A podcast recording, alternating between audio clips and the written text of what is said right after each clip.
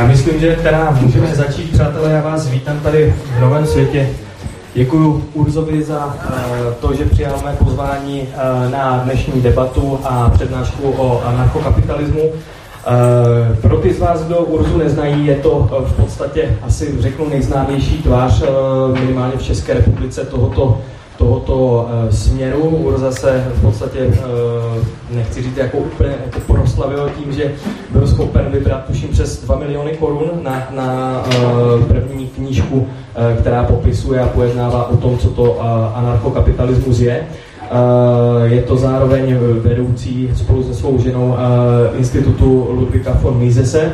A je tady někdo, kdo ho nezná, jen na úvod, tak nikdo se nehlásí. Já myslím, že možná ani není třeba dlouze představovat a uh, jenom programově to bude probíhat tak, že prvních cirka 45 až 40 minut bude přednáška o tom, abychom vlastně pro ty z vás, kteří úplně mm, to nemají přečteno tu knihu, tak bude o tom, co to anarchokapitalismus je a poté uh, se tady uh, pokusím žít do role moderátora a nějakým způsobem budu uh, v úzovkách korigovat vaše, vaše dotazy tady směrem na údu. Takže ještě jednou děkuji a předávám tady slovo Urzovi.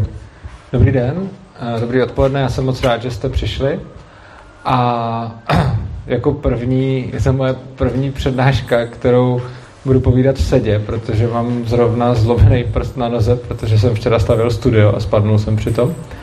A tím pádem nevidím úplně, co mám za sebou za slajdy, takže uh, se budu tak nějak snažit uh, mluvit o tom, co tam přibližně je, co tam přibližně je.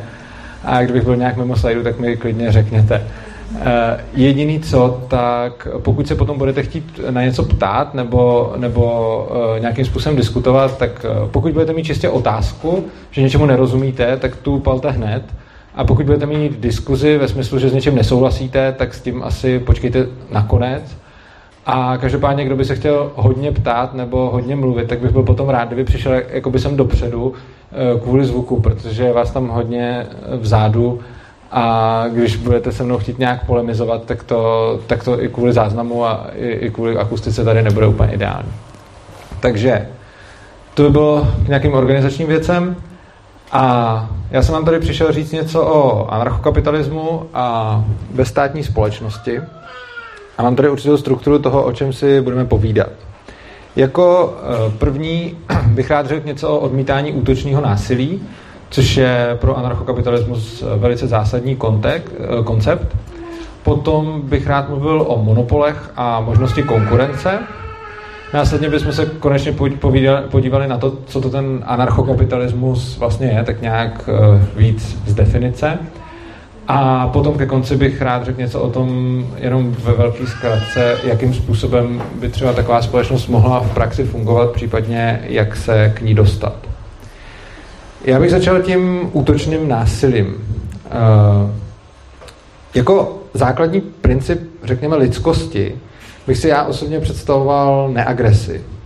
Což znamená, že necháváme lidi kolem nás na pokoji, dokud nikomu nic nedělají, eh, k ničemu je nenutíme, eh, nechceme po nich, aby prostě nám něco platili, když oni sami nechtějí, a ne, nevnucujeme jim naše názory, prostě necháváme je, aby si, aby si nějakým způsobem v klidu žili. Když řeknu tohle, tak jsou to věci, na kterých se asi všichni shodneme, že prostě není dobrý k někomu chodit a násilí mu brát třeba jeho věci, nebo ho nutit, aby se nějak choval, jak nechce, nebo mu vnucovat náš styl života. Na tom se asi shodneme a je to takový ten princip žít a nechat žít, což eh, je velice populární, když se takhle řekne, tak málo kdo, málo kdo by odporoval. A tohle celý samo o sobě, když se dotáhne do důsledku, tak to je vlastně anarchokapitalismus. Anarchokapitalismus není nic víc, než dotažení těchto těch ideí do konečného důsledku a nedělání z nich výjimek. Čím se teda anarchokapitalisti liší od ostatních lidí? No, odlišujeme se od nich tak, že z toho, co jsem tady říkal, neděláme výjimku. Žádnou. A většina lidí dělá výjimku. Většina lidí dělá výjimku pro stát.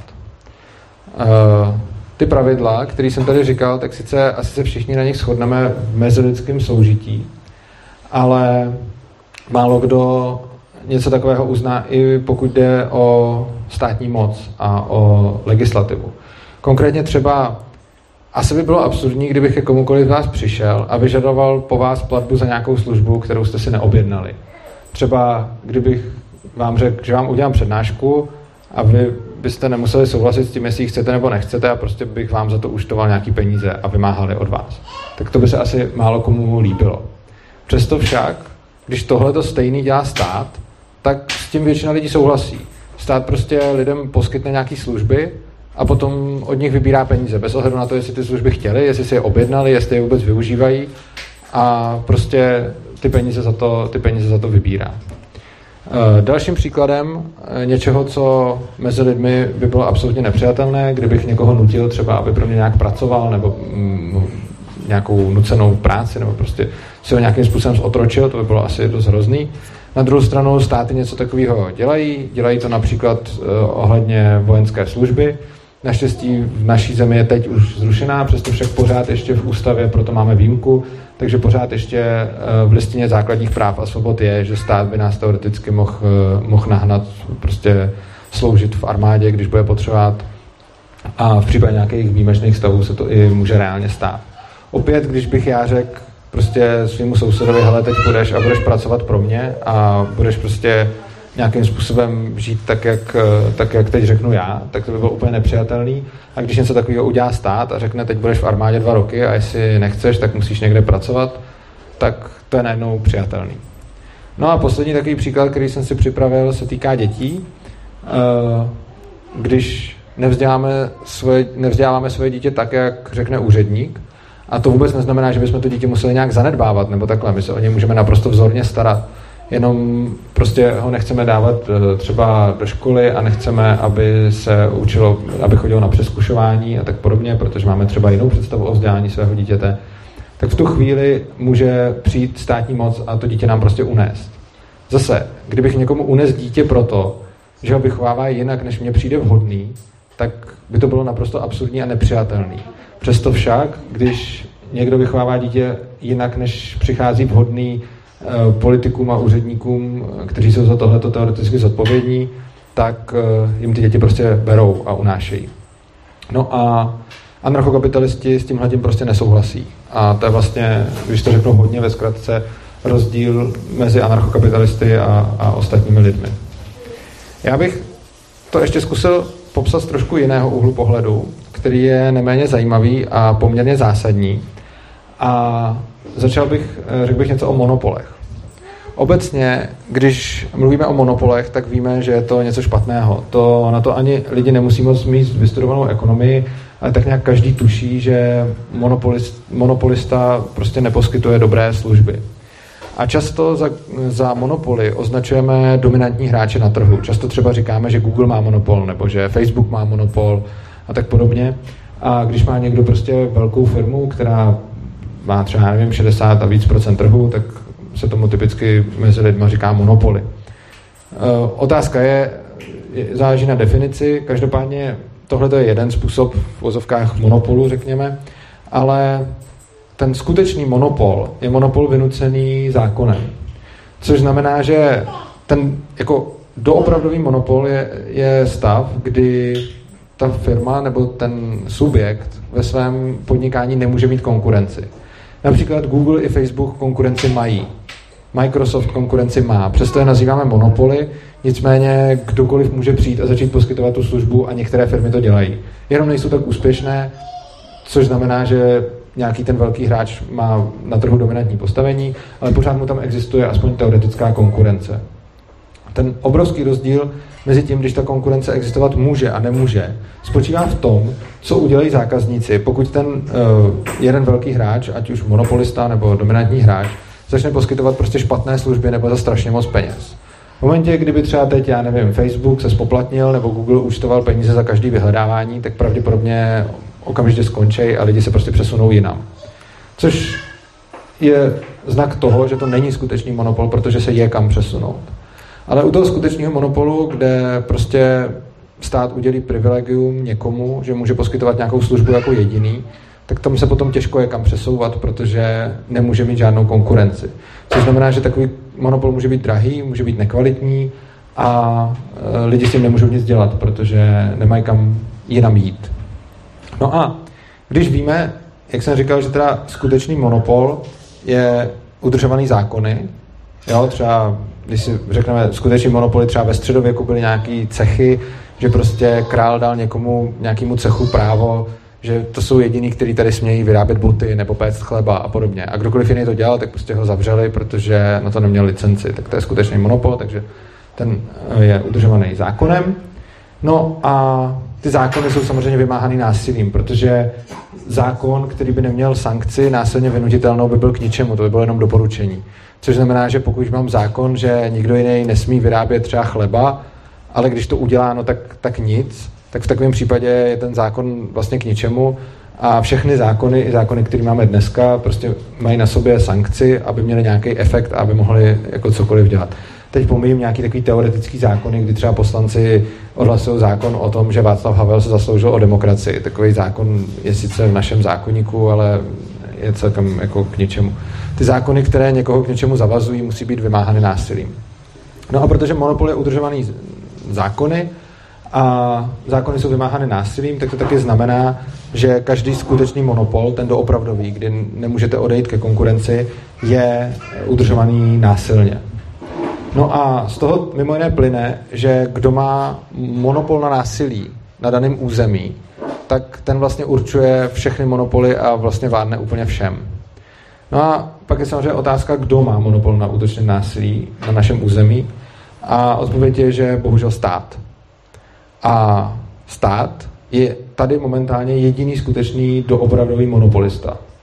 Protože je neuvěřitelně bizarní, že tu máme nějaký antimonopolní úřad, který teoreticky řeší takové ty monopoly a antimonopolní úřad tady bude regulovat ty velké hráče, ke kterým dokonce existuje konkurence, ale on je stejně bude regulovat, aby ta konkurence třeba dostala větší šanci a podobně. Ale je hrozně zajímavé, že tohle to všichni posvětí a všichni řeknou, ano, antimonopolní úřad potřebujeme, protože na volném trhu by nás ovládly monopoly. Ale ty skutečné monopoly, které už tady máme, vlastně nikoho netrápí. A nikomu nevadí. Protože ty doopravdové monopoly, které tady máme, jsou zdravotnictví, školství, peníze, soudnictví. Tohle jsou monopoly.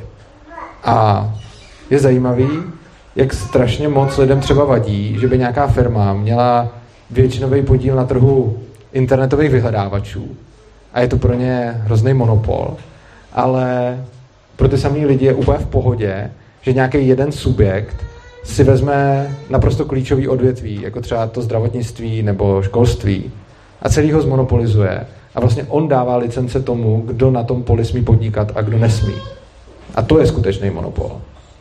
A tyhle monopoly málo koho trápí, což je mimochodem dáno i tím, že právě v tom státním monopolním školství jsme se dozvěděli, že tyhle ty služby se vlastně jako nepočítají. Protože málo kdo nad nimi jako nad monopolama uvažuje. Když se zeptáte někoho na ulici, vy řekněte mi nějaký monopol, tak ty lidi řeknou většinou ten Microsoft, Google, Facebook a podobně, ale málo kdo řekne školství, zdravotnictví, soudnictví a peníze. No a z tohohle toho pohledu je vlastně druhá možnost, jak bych mohl uh, popsat pozici anarchokapitalistů.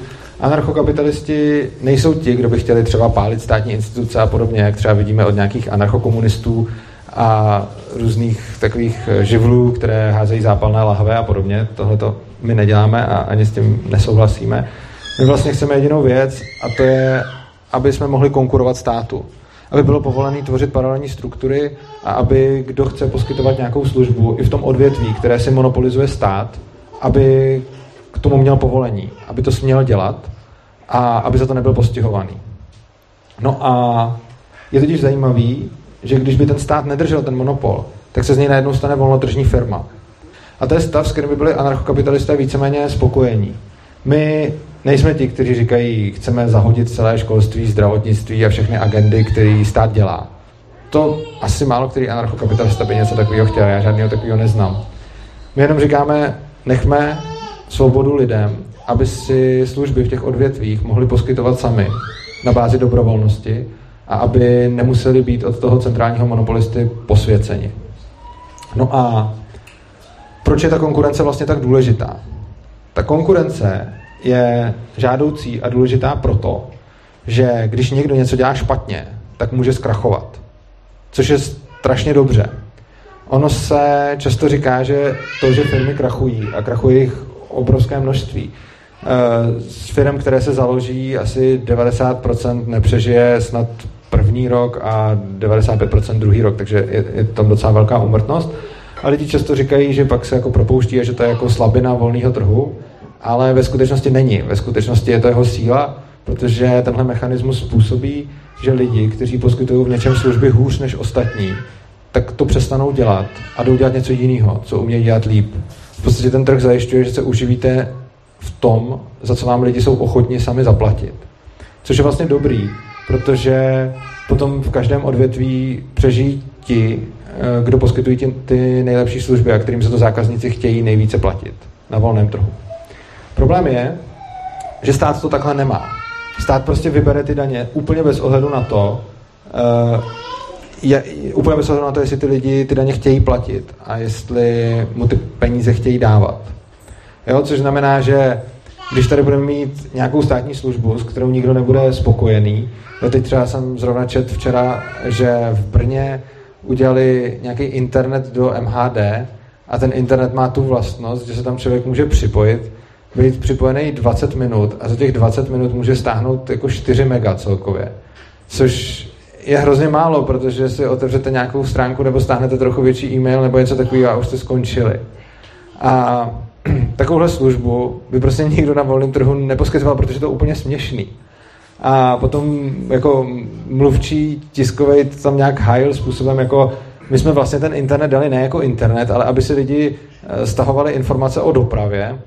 A potom jeden můj známý udělal to, že šel na stránky toho dopravního podniku a měřil si, kolik jako dat stáhne a zjistil, že jenom dostat se na ty stránky toho dopravního podniku a stáhnout je už stojí 2 mega.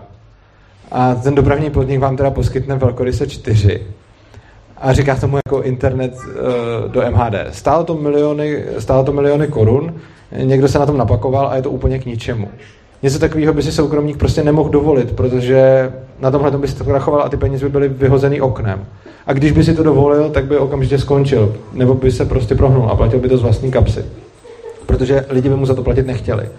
No jenže stát žádnou takovouhle, takovýhle mechanismus, žádný takovýhle failsafe nemá, což znamená, že potom se klidně stane to, že v brněnském MHD přijde takováhle směšná věc a lidi nad tím můžou pokročit rameny, hm, tak se utratili další naše peníze a jdeme dál. A nemůžou s tím nic dělat, protože se nemůžou rozhodnout neplatit. Což mimo jiné vede k další poměrně důležité myšlence a to, že když ten stát dělá něco dobře, tak by uspěl i na volném trhu. Jo? Ono není třeba, aby si ten stát držel monopol na to vzdělávání, zdravotnictví a podobně. Kdyby si byl fakt jistý tím, že to bude dělat líp než všichni ostatní okolo. Ale on si ten monopol drží, protože si tím hledím jistý není. Jo, prostě pokud bychom pokud budeme vycházet z toho, že ten stát to opravdu bude dělat líp než ostatní firmy, pak to znamená, že by teoreticky mohla být ta konkurence povolená a lidi by stejně využívali ty státní služby radši než služby těch jiných firm. Protože pokud je to pravda, pak se nemá čeho bát. No a tohle je vlastně druhý pohled na to, co tvrdí anarchokapitalisti. Ten první je, že odmítáme útočný násilí, a to i v případě státu. A ten druhý pohled je, že chceme státu vytvářet, chceme, aby bylo povoleno státu vytvářet konkurenci a paralelní struktury, které zajišťují stejné služby jako stát. Jo? Takže nejsme ti, kteří říkají prostě všechno to zapálit, ale jenom prostě nechte nás konat, nechte nás vytvářet si konkurenci. No a tím jsem tak nějak přibližně při, přiblížil ty pozice, které zastáváme. A teď bych se dostal trošku do hloubky, abych ten anarchokapitalismus uh, nějakým, nějakým způsobem popsal. Uh, anarchokapitalismus, jak už to slovo napovídá, má takové dva základní pilíře, z kterých, uh, z kterých i vznikl a na kterých je založen. Ten první pilíř je to anarcho. Anarchie je pravděpodobně jedním z nejstarším, řekněme, filozofickým směrů. Myslím si, že první anarchista bude asi tak starý jako první vládce. A ten první dochovaný spis je asi 600 let před naším letopočtem, napsal ho Lao Tse. A ten se dá považovat za první anarchistický spis. No a následně vlastně se anarchismus jako takový vyvíjel po dlouhá staletí. Až v 19. století uh, se odštěpila jedna anarchistická škola, které se říká anarchoindividualismus. A to je směr, který položil filozofické základy anarchokapitalismu. Konkrétně uh, anarchoindividualismus uh, spočívá v tom, že se ptáme vlastně z jakého morálního um, principu by měl mít jeden člověk vládu nad druhým, pokud ten, nad kým je ta vláda vyřčená, k tomu nedal souhlas. Ptáme se, jak to, že někdo může druhého prostě donutit násilím k tomu, aby dělal to, co si ten první zamane. A proč, když to udělá jeden člověk druhýmu prostě někde na ulici, tak je to vnímáno jako že to hrozný a když to udělá státní moc nebo policajt, tak je to vnímáno, že to je vlastně správný. A anarchoindividualisté vlastně říkají, on v tom není rozdíl. Prostě nikdo by neměl člověka, který nikomu nic nedělá a nikomu neubližuje násilím k ničemu nutit. No a s tím je spojeno i to, jakým způsobem je stát jako takový, vůbec instituce státu, financována. Stát je financován z daní, protože sám jako není, není produktivní. Já tady klikám zbytečně. Oh. Pardon, umlám se stát sám, eh, stát sám, není, stát sám není nějaký produktivní, on je živen z daní a ty daně jsou peníze, které prostě musíme platit bez ohledu na to, jestli chceme nebo ne. A je hrozně zajímavé, když si postavíme vedle sebe následující tři hypotetické příběhy. První je, že půjdete tady venku po ulici a někdo vás přepadne a řekne vám, dejte mi peníze, nebo vás tady zastřelím a vytáhne na vás pistoli tak vás ani nemusí zastřelit a vy mu ty peníze asi dáte, protože chcete radši přežít. Takže vám vyhrožoval násilím a vzal si něco, co je vaše, co mu nepatřilo. A to je něco, co asi všichni odsoudí, protože všichni víme, že takovéhle jednání je prostě špatné. Podobně, jako kdyby třeba tady do tohoto baru přišel nějaký mafián a vy jste věděli, že ten mafián tady prostě má nějakou moc a reálně s ním není moc legrace a to, co říká, myslí vážně. A přišel by vám tady říct, že jestli mu nebudete dávat 10% stržby, tak vám to tady celý zapálí. A v takovém případě si umím představit, že by třeba pánové na to možná přistoupili, pokud by věděli, že už vedle tady něco vyhořelo a nechtějí být další na řadě. A něco takového bychom taky odsoudili. A zajímavé je, že v tomhle případě už ani nedošlo k přímému násilí. Tady už nikdo ani nemusel vytáhnout zbraň. Jsem mohl přijít dobře oblečený člověk a jenom požádat za 10% peněz za ochranu. Nemusel nic víc moc říkat a pokud by v tom daném kontextu bylo jasné, co se stane, když odmítnou, tak stejně všichni víme, že něco takového je naprosto nepřijatelné a nemorální, protože dotyčný jsem přišel a vzal si něco, co mu prostě nepatří. No a když něco takového udělá finančák, což dělá, a když prostě sem přijde a chce tady po stejných pánech, aby jim platili ne 10, ale 60% z toho, co vydělají, nebo 70 dokonce, tak oni to udělají, protože nemají moc na výběr, protože kdyby to neudělali, tak jim to tady zavřou a nakonec z nich ty peníze stejně dostanou. Což je hrůza, ale lidi to tak neberou, protože stát má tu moc, že nás všechny už od malička naučil, že tohle je vlastně v pořádku a že to je něco úplně jiného. A když říkám lidem, že to je sice technicky něco jiného, ale principiálně je to něco velice podobného, tak na to často namítají dvě věci. Za prvé to, že stát nám za to poskytuje služby. To je sice pravda, že nám za to poskytuje služby, ale není to přece omluva, protože já, když někomu začnu poskytovat službu, tak mě to taky neopravňuje si od něj vzít ty peníze násilím. Druhá možnost je, že se řekne, dobře, tak jsme si to odhlasovali demokraticky a většina lidí to tak chtěla. No, ono to není nakonec ani většina, protože ten systém je tady nějaký trošku jiný, než že by to byla přímá demokracie, ale budíš, prostě nějaká část občanů to chtěla. Ale opět, to přece není argument, jenom protože nějaká část občanů něco chce, tak to je neopravně k tomu přijít k někomu jinému a prostě něco mu vzít. My kdybychom se tady dohodli, že prostě si odneseme ten projektor třeba, tak i kdybychom přehlasovali majitele, tak nás se stejně neopravňuje k tomu si ho odnést. A je zajímavý, že když tohle to dělá stát, tak tímhle tím to argumentuje. Prostě musíte zaplatit, protože jsme vás přehlasovali. Což je taky zvláštní, že prostě v momentě, kdy to dělá stát, tak to lidem přijde legitimní a když to udělá soukromník, tak ne. No, tohleto je část anarchokapitalismu, která plyne z toho anarchoindividualismu. A potom ta druhá část, to kapitalismus, to zase plyne taky z 19. století z rakouské ekonomické školy. Rakouská ekonomická škola je ekonomický směr založený na dedukci, eh, čímž je poměrně výjimečná, protože většina jiných ekonomických škol funguje empiricky, což znamená, že koukají na nějaká data ze světa a dělají z nich závěry. Rakouská ekonomická škola postupuje spíš obráceně, což znamená, že vychází z nějakých axiomů, jakože třeba člověk jedná a že maximalizuje svůj užitek a následně k nějakým závěrům dochází. E, ten rozdíl je v tom, že zatímco rakouská ekonomická škola logicky něco odvozuje a pak se kouká na svět, jestli to je v souladu, tak většina ostatních ekonomických škol dělá to, že sleduje data a z těch dat něco odvozuje. Přičemž uh, hlavní rozdíl je v tom, že Rakouská ekonomická škola nám nedokáže dát tolik informací, to je pravda, a zase ty, který dává, tak dává s daleko větší spolehlivostí. Uh, její představitelé přišli s hrozně zajímavými věcmi, už to tak 100 let, 100 let naspátek, kdy uh, kritizovali centrální plánování. A centrální plánování, když se řekne, tak se tím většinou myslí to, co tady známe, třeba co tady bylo před rokem 89, že prostě tady fakt se centrálně plánovalo úplně všechno. Nicméně centrální plánování tady máme i dnes, jenom ne v tolika oborech. Stále ještě teď je centrálně plánovaný to zdravotnictví, školství, eh, doprava a tak dále. To jsou všechno centrálně plánované, centrálně plánovaná odvětví. No a rakouská ekonomie přichází s tím, že za prvé to nefunguje z důvodu motivace. Jak víme, za socialismu se tady všechno rozkradlo, protože nic nebylo ničí a zároveň všechno všech. Takže ono se ani moc nevyplácelo dost pracovat, protože když člověk pracoval hodně, tak se to stejně neměl o moc víc, než když se flákal, což znamená, že se potom všichni flákali a, a rozkrádali, což tak nějak všichni známe a všichni viděli, proč to nefunguje.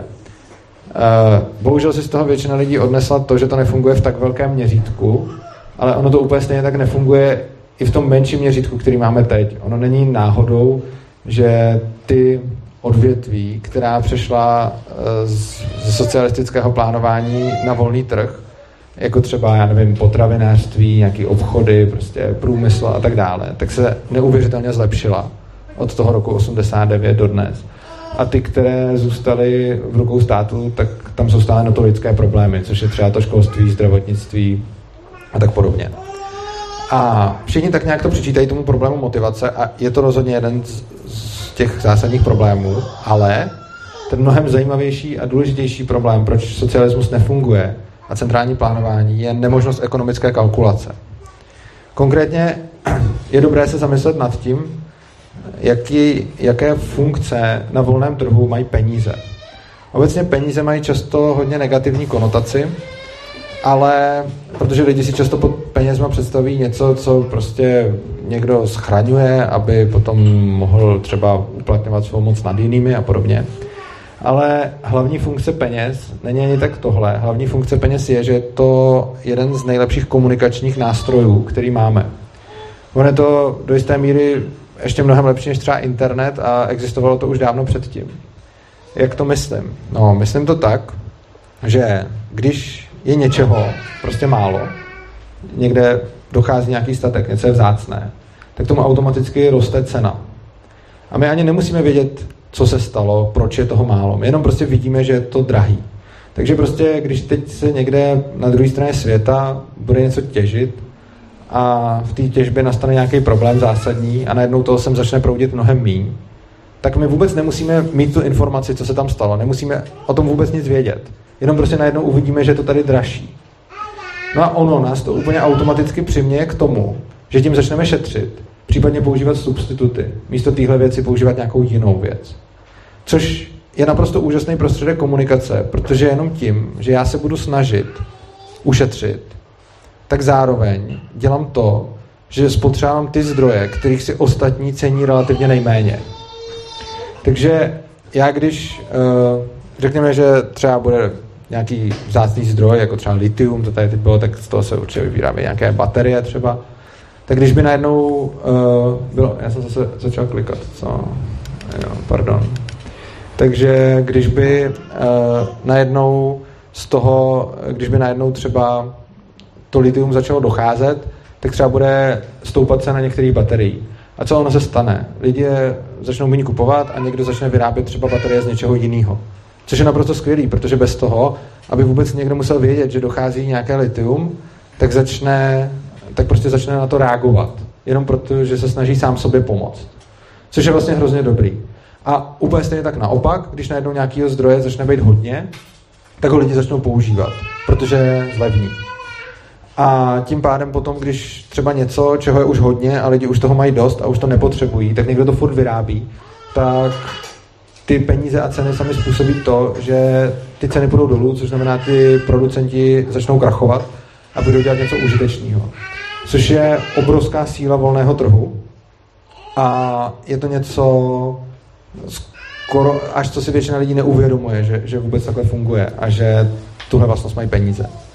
No a právě proto, že tuhle vlastnost mají peníze na volném trhu, tak ji nemají úředníci. Oni ani nikdo jiný nedokáží plánovat tímhle způsobem. Přesně proto, že ten úkol je prostě nadlidsky náročný. Jo? Ono, já jsem tady dal dva pár příkladů, nějaký litium, nějakou hypotetickou surovinu někde na druhé straně světa, ale těch surovin reálně spotřebujeme miliony. A prostě neexistuje žádný člověk, ani počítač, ani nikdo, kdo by dokázal v reálném čase zpracovávat všechny informace a všechno, co se děje na světě a rovnou nějakým způsobem tomu přizpůsobovat plánování. A proto se také dělo to, co se tady dělo za minulého režimu, že neustále byl nedostatek něčeho, někde něco přebývalo, někde zase něco chybělo a že prostě byl typický příklad, že byla fabrika, ve které vyráběli já nevím, nějaké, tuším, tam příklad jsem četl o nějakých ledničkách nebo něčem takovým, a tam měli sice docela přebytek materiálu na stavbu ledniček, ale neměli tam dostatek krabic, do kterých by je mohli balit. A protože je tam prostě nikdo nedodal a jim to taky bylo jedno, no tak z té fabriky prostě nějakou dobu ledničky neproudily a všichni byli v pořadníku a, a měli smůlu. A tohle je přesně to, že když oni potom nejsou ti centrální plánovači schopni naplánovat ani tohle, a typický příklad je neustále byl třeba notorický nedostatek toaletního papíru, což je zrovna zboží, který je asi takový konstantní pořád jako spotřeba. A ani toho toaleťáku nebylo dost, tak ono potom se hrozně těžko určují věci, které jsou třeba potom vyloženě komplikované na, komplikovaný na výrobu a, a podobně. To ty úředníci prostě to není v ničí, jako v ničí lidský moci.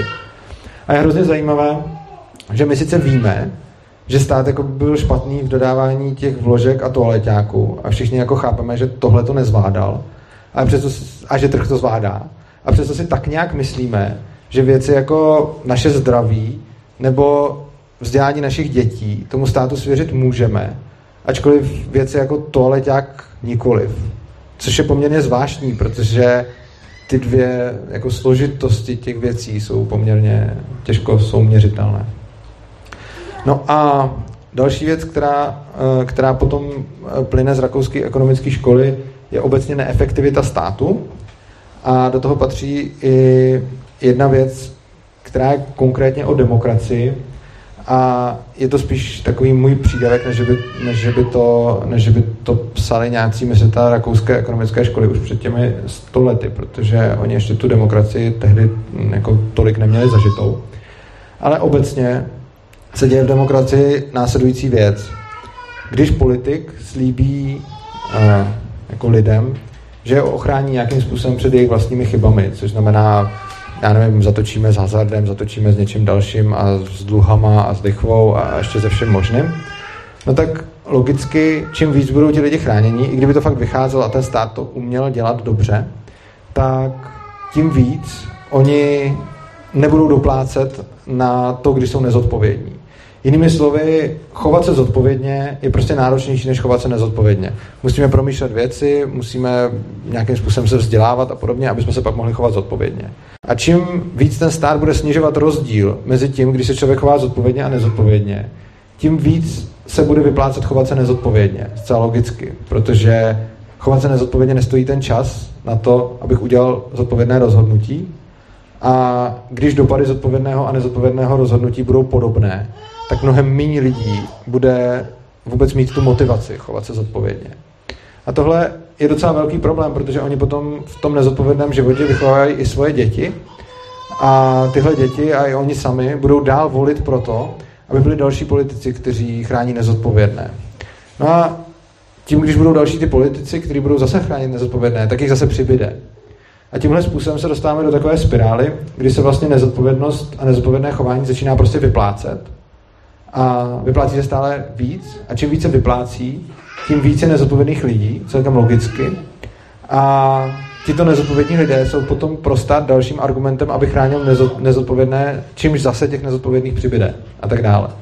Ostatně můžeme to vidět ve všech těch západních liberálních demokraciích, včetně České republiky, kdy se stačí podívat prostě x desítek let zpátky a zjistíme, kolik zodpovědnosti měli lidi. A tudíž, když ona na nich ležela, tak ti lidi museli být zodpovědní, protože to nikdo za ně neudělal. A teď postupně se děje to, že tu zodpovědnost přebírá stát. Úplně ve všem prostě. Kam se podíváte, tam vidíte, že stát přebírá zodpovědnost za nás.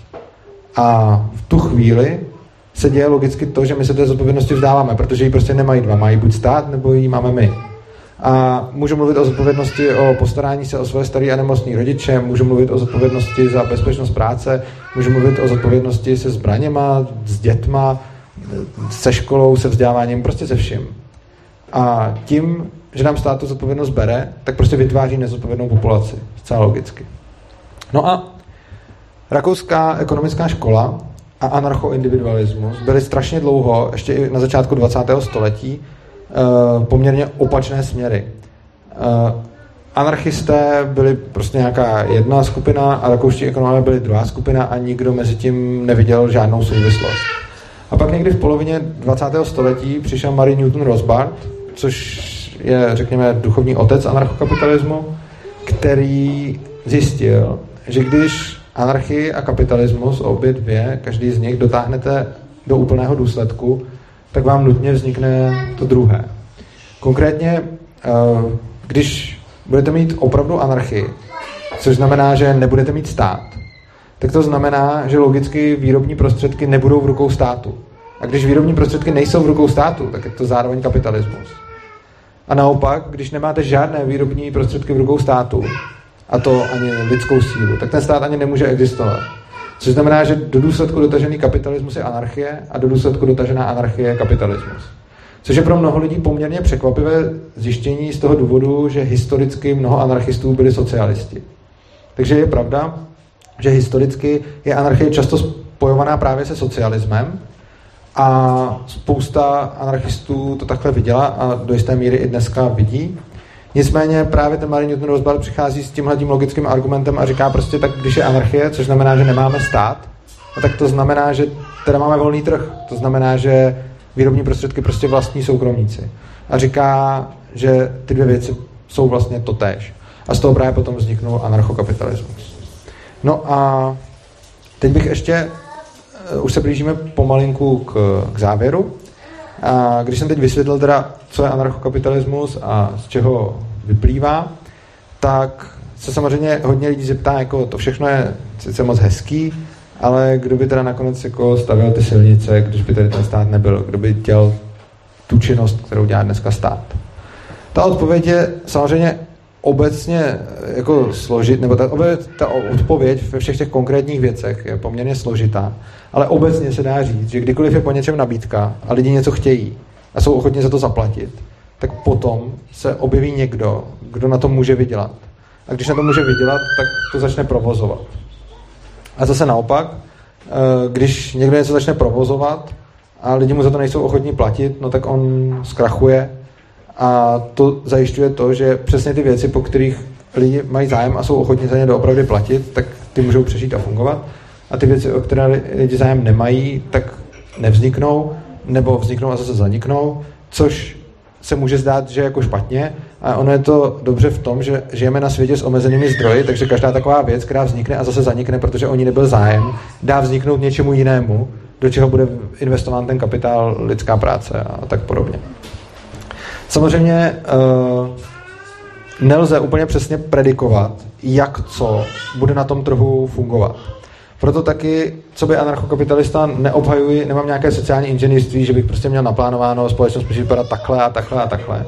To, co já obhajuji, je ten princip, kterým uh, věřím a tady i zdůvodňuji, proč se dostaneme k nejlepším výsledkům. ale ty konkrétní výsledky tvrdím, že jsou nepredikovatelné. Ze stejného důvodu, proč společnost nelze efektivně centrálně plánovat, tak nemůžeme předvídat, k čemu bude zpět trh.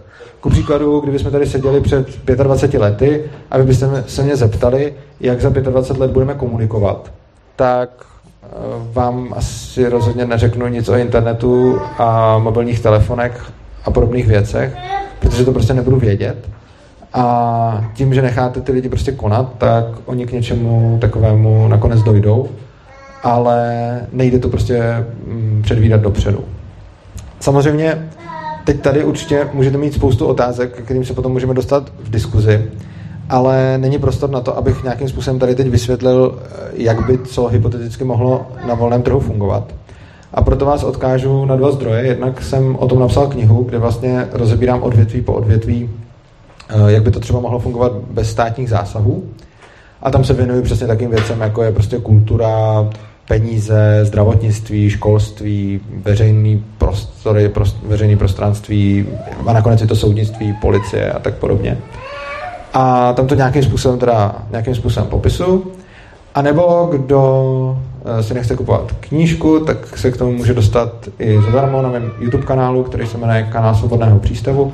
A tam, když se podíváte, tak tam najdete všechny moje přednášky, nebo skoro všechny ty, které jsem si mohl nahrát. A to jednak tyhle, kde mluvím o základech anarchokapitalismu, ale zejména tam najdete přednášky, kde rozebírám vždycky ty jednotlivý, eh, ta, ta jednotlivá odvětví. Takže třeba tam najdete přednášku o tom, jak by třeba mohla fungovat doprava bez zásahu státu, nebo jak by mohly fungovat hasiči bez zásahu státu a tak podobně. Takže na každé to téma se tam, se tam můžete podívat. No a úplně poslední věc, kterou bych vám chtěl, kterou bych vám chtěl dneska říct, je otázka, dobře, tak teď tady máme nějaký stát a jakým způsobem se dostat k tomu, aby tady nebyl a byl tady třeba anarchokapitalismus. No, já začnu strašně důležitou věcí a to, jakým způsobem to udělat nelze. Určitě to nelze udělat nějakou násilnou revolucí. Nelze uh, donutit lidi k tomu násilím nebo nějakým převratem, aby se z nich teď stali anarchokapitalisti a svobodu prostě nemůžeme vnutit, i kdybychom chtěli. Proč? No, představme si, že by nějaká skupina anarchokapitalistů třeba doopravdy získala moc a že by byli buď někde zvolení, anebo by to byli nějací diktátoři, to je jedno, a prostě by najednou měli tu moc a měli by možnost tvořit zákony, měli by možnost ovládat policii, armádu a všechno. A co oni by mohli udělat? No, buď by mohli ten stát rozpustit, no jenže když to udělají, tak lidi, kteří jsou na stát zvyklí, udělají jako první věc to, že si ten stát znovu založí. Takže tudy by asi cesta nevedla. No a druhá možnost je, že by ti anarchokapitalisti řekli, OK, máme tu moc, my vám teď zakazujeme založit si stát. No ale tím se stal stát z nich. Tím oni se stali státem, protože najednou diktují ostatním, jak mají žít. Což znamená, že reálně není možný se revolucí dopracovat ke svobodě. My můžeme lidi násilím přinutit k čemu. Viděli jsme, jak se násilím nutili lidi budovat lepší zítřky v komunismu nebo budovat nějakou lepší rasu v nacismu. Viděli jsme celou spoustu různých režimů. Ostatně i demokracie jde vnucovat násilím, což občas na světě někde, což občas na světě někde vidíme, funguje to sporadicky. A vlastně i tady jsou takové návrhy, jako třeba oblíbený Zemanův návrh je, aby bylo povinný volební právo, čili aby nebylo volební právo, ale volební povinnost. A kdo by nevolil, tak by byl pokutován, takže můžeme vlastně lidi jako nějakým způsobem násilím eh, donutit i volit. Takže všechno tohle to jde. Ale nemůžeme násilím lidi donutit ke svobodě. Protože v momentě, kdy oni tu svobodu nebudou chtít a vy mi dáte, tak oni se ji okamžitě vzdají. Což působí trošku pesimisticky a mohlo by se zdát, jako kdyby jsme potřebovali vyměnit lidi, což není tak úplně pravda. Ono stačí změnit určité společenské paradigma a to, co stačí, je, aby si lidi jenom uvědomili, že ten stát prostě ve skutečnosti nepotřebují, že je to iluze, že je to něco, k čemu byli od malička vedeni a bylo jim neustále vysvětlováno, že ten stát potřebují a že to prostě není pravda. A takových společenských paradigmat už padla v minulosti celá řada. Eh, lidi byli přesvědčeni o tom, že napřed potřebují krále, byli přesvědčeni o tom, že eh, potřebují církev v určitém, určité formě, byli přesvědčeni o tom, že potřebují, já nevím co všechno. A nakonec se ukázalo často, že to prostě nebyla pravda. A v momentě, kdy ta společnost prohlédla, tak se najednou zkusila fungovat bez toho a ono to šlo. i když předtím předpokládali všichni, že to nebude. A tohle je dle mého názoru něco velice podobného. A když se mě teda ptáte, jakým způsobem anarchokapitalismu docílit, tak je to rozhodně míru milovnou cestou a osvětou. Tím, že tady s váma mluvím, tím, že o tom budeme diskutovat, tím, že se o tom budeme bavit, tím, že o tom budeme psát, eh, přednášet. A pak samozřejmě eh, lze začít vytvářet ty paralelní struktury státu. Takže například kryptoměny mohou konkurovat státním penězům a tak dále. Takže nebo se snažit o různý opt-out, prostě co nejvíc služeb si poskytovat sami mimo ten stát. Ono je to tedy většinou zakázané, ale je fajn se o to snažit aspoň tam, kde to jde a ono se časem může ukázat, že to prostě funguje a že to funguje líp než teď. A dobré na tom je, že i, kdyby, i kdybych se mýlil a ukázalo se, že to nefunguje líp, tak já nechci teď jít a ten stát prostě zapálit a vyhodit do povětří. To, co já chci, je jenom to, aby bylo umožněno, aby tady lidi mohli tomu státu konkurovat a aby nikdo nebyl nucen dělat to tak, jak říká stát. Což znamená, že pokud by se ukázalo, že ten volný trh nefunguje, no tak v takovém případě by prostě stát fungoval dál a ta konkurence, která by k němu vznikala, by se prostě neprosadila. Prostě by se nevychytila. No a to je pro dnešek všechno. Já bych ještě v rychlosti schrnul, o čem jsem tady mluvil, aby jsme uh, potom o tom mohli debatovat. A to jsem říkal na začátku, že vlastně anarchokapitalisti odmítají útočné násilí a nechtějí, aby stát měl monopol. Chtějí, aby bylo povoleno v libovolném odvětví, aby si lidi na základě toho, že se prostě tak domluví, nebo že to chtějí, eh, konkurovali státu a aby tam prostě podnikali, jak chtějí. Pak jsem v rámci toho anarcho-individualismu mluvil o tom, že stát je nemorální, protože násilím nutí lidi Eh, nutí lidem, kteří nikomu nic nedělají, žít podle jeho pravidel. A také je neefektivní, což plyne právě z té rakouské ekonomické školy. A konečně strašně důležitá poznámka, žádná násilná revoluce nepovede ke svobodě. Takže ať se budeme snažit, a já se snažím prostě nějakým způsobem uh, moc státu snižovat, tak jsem naprosto přesvědčen, že násilí určitě není cesta a že to, co k něčemu vede, byť je to mravenčí práce a to strašně pomalu je mluvit s lidma, o něčem jim přesvědčovat a něco jim ukazovat. A to by bylo asi všechno, co bych vám chtěl říct v tomhle bloku. Teď asi předám slovo a můžeme přejít k diskuzi. Takže vám moc děkuji za pozornost. Takže uh, v tuto chvíli máte uh, prostor pro dotazy. Já věřím, že určitě budou. Čili uh, viděl jsem tam zvíženou ruku, nebo se mi to zdálo? Ne, já jsem zatím rád, klidně se tak, Takže uh, klidně by si uh, můžu položit, já to budu tlumočit do mikrofonu, aby to bylo víc slyšet na kameru. Prosím. Jo. Jenom asi bychom se to dozvěděli v druhém bloku, ale co je teda, uh, co, co by mělo být výsledkem anarchokapitalismu? Čili co by mělo být výsledkem anarchokapitalismu? Já se omlouvám, já úplně nerozumím otázce ještě. V rámci fungování ve, ve státu nebo bez státu. Co, co by mělo být tím výsledkem? E, stále nemorální, stále neefektivní, násilná revoluce není cestou ke svobodě, ano. ale co by mělo být výsledkem snažení No to, no to, co jsem tady říkal, že bude možný, za, bude možný konkurovat státu bez toho, aby byl člověk násilím potrestán. Takže stát ponechat, ale e, vytvořit konkurenci. Uh, vytvořit konkurenci státu, ale stát, který je dobrovolný, je už pak vlastně firma. On on už jako z definice jde o to, že v momentě, kdy já stále budu platit státu a musím platit státu, tak to je samozřejmě jako špatně, když já se budu ty služby uh, brát jinde. To, čeho chci dosáhnout, je, abych udělal opt-out ze státu a říct, prostě já nechci pobírat tvoje, já nevím, školství, zdravotnictví a něco, já si to chci řešit někde jinde sám a aby za prvý ten, kdo to chce poskytovat, měl tu možnost to poskytovat a ten, kdo to chce používat, aby měl možnost to používat a když to nepoužívá u státu, aby mu za to nemusel platit. Čili a potom v tu chvíli už je stát normální firma, která poskytuje hodně věcí. Jakože doopravdy. Jako ne takový to řídit stát jako firmu, jak říkají někteří, ale jako doopravdická firma. Což znamená, že já tomu státu nemusím platit a nemusím od něj pobírat služby. Takže platím za to, co chci a co pobírám a neplatím za to, co nepobírám a co nechci. A tím pádem na ten stát bude právě vyvinutý ten konkurenční tlak, že on bude nucený ty služby prostě poskytovat dobře a v momentě, kdy je neposkytuje dobře, no tak v ten moment ho nahradí někdo jiný.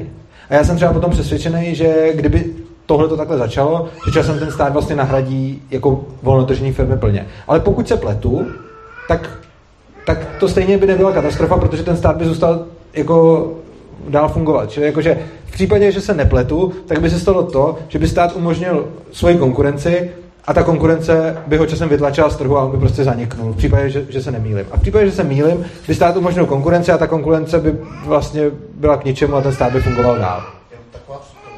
Když budu mít konkrétní třeba příklad, eh, stát já mnohdy beru jako rozhodčího v různých sporech, budu mít pozemek, který bude obepínat nějaký jiný majitel a já se k němu nedostanu bez toho, že bych prostě to vedl k soudu, jakožto ke státu a stát to za mě vyřeší, například věcným břemenem.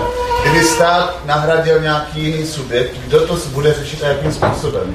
To jsou asi dvě věci uh, trošku zastrčené jako do sebe. Jedna věc je obecně jakoby policentrický právo, který nemá nějakou centrální autoritu a druhá věc je ten problém s tím pozemkem. Uh, ten problém s tím pozemkem jde o to, že taková situace musí nějakým způsobem vzniknout.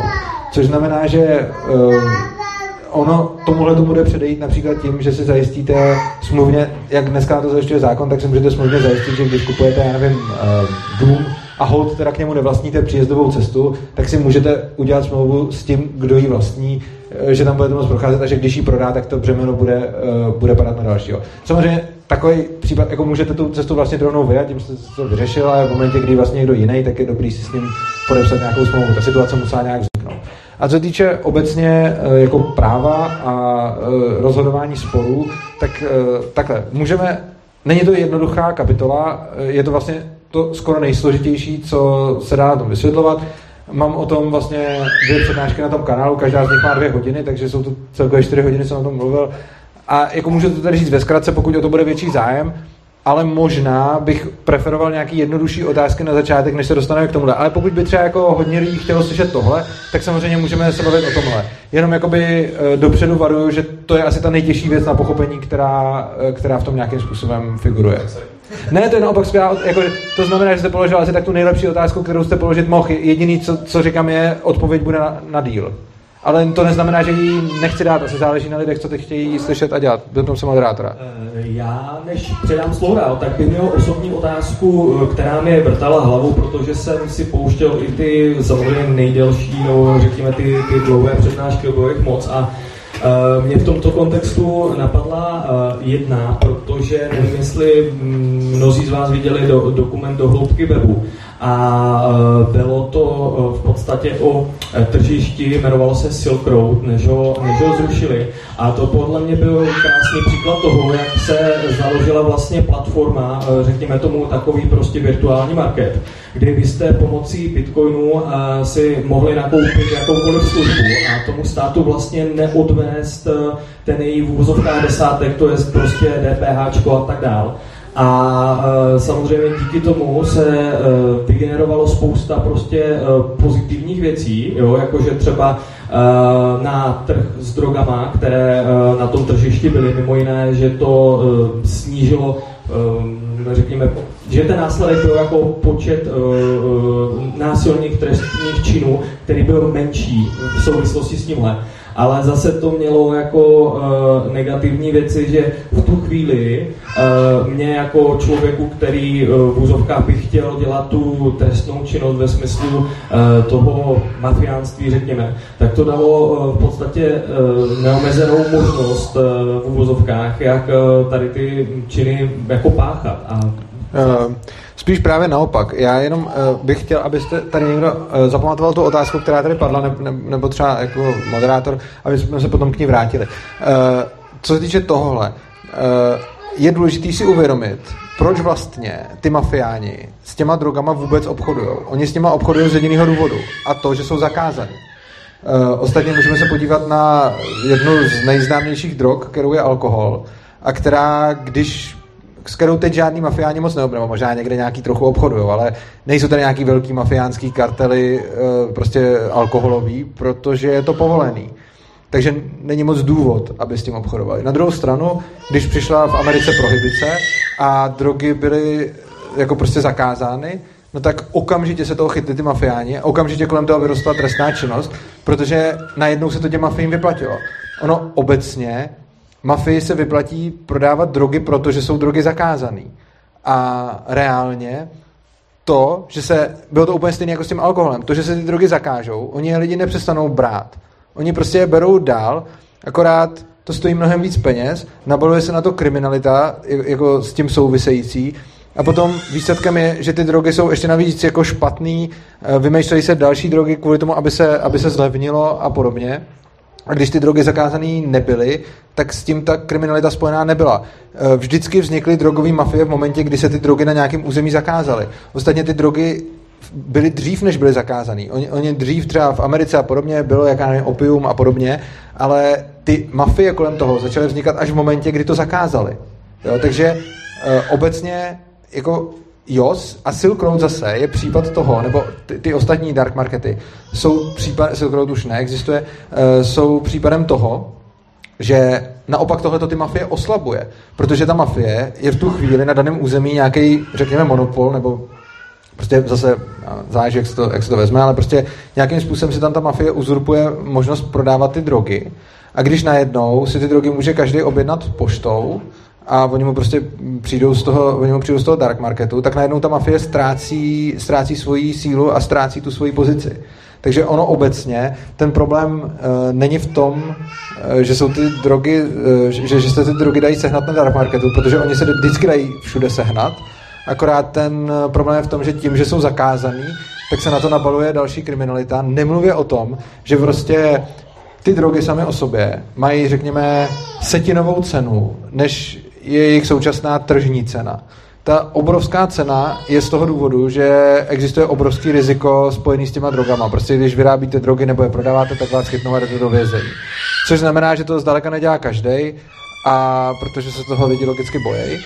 No a když ale máte prostě někde, když máte někde, když máte někde ty drogy povolený a dali by se, tak by se dali vyrábět levně a tím pádem by potom i zmizela další kriminalita na to spojená, což znamená, že ano, někde bude prostě feťák a, a tak když ta jedna dávka ho bude stát pět korun, tak on se prostě nějak sám někde ufetuje, což sice jako není úplně hezký, ale nemá úplně potom potřebu kvůli té další dávce přepadnout babičku na ulici, protože dneska ho ta dávka stojí mnohem víc. Jo, takže v momentě, kdy uh, by ty drogy byly prostě legalizované, tak by ten problém s těma mafiema kolem těch drog odpadl, což jako jednak je teorie a jednak to vidíme i v praxi, že když to tak bylo, tak tam ty mafie kolem toho nebyly.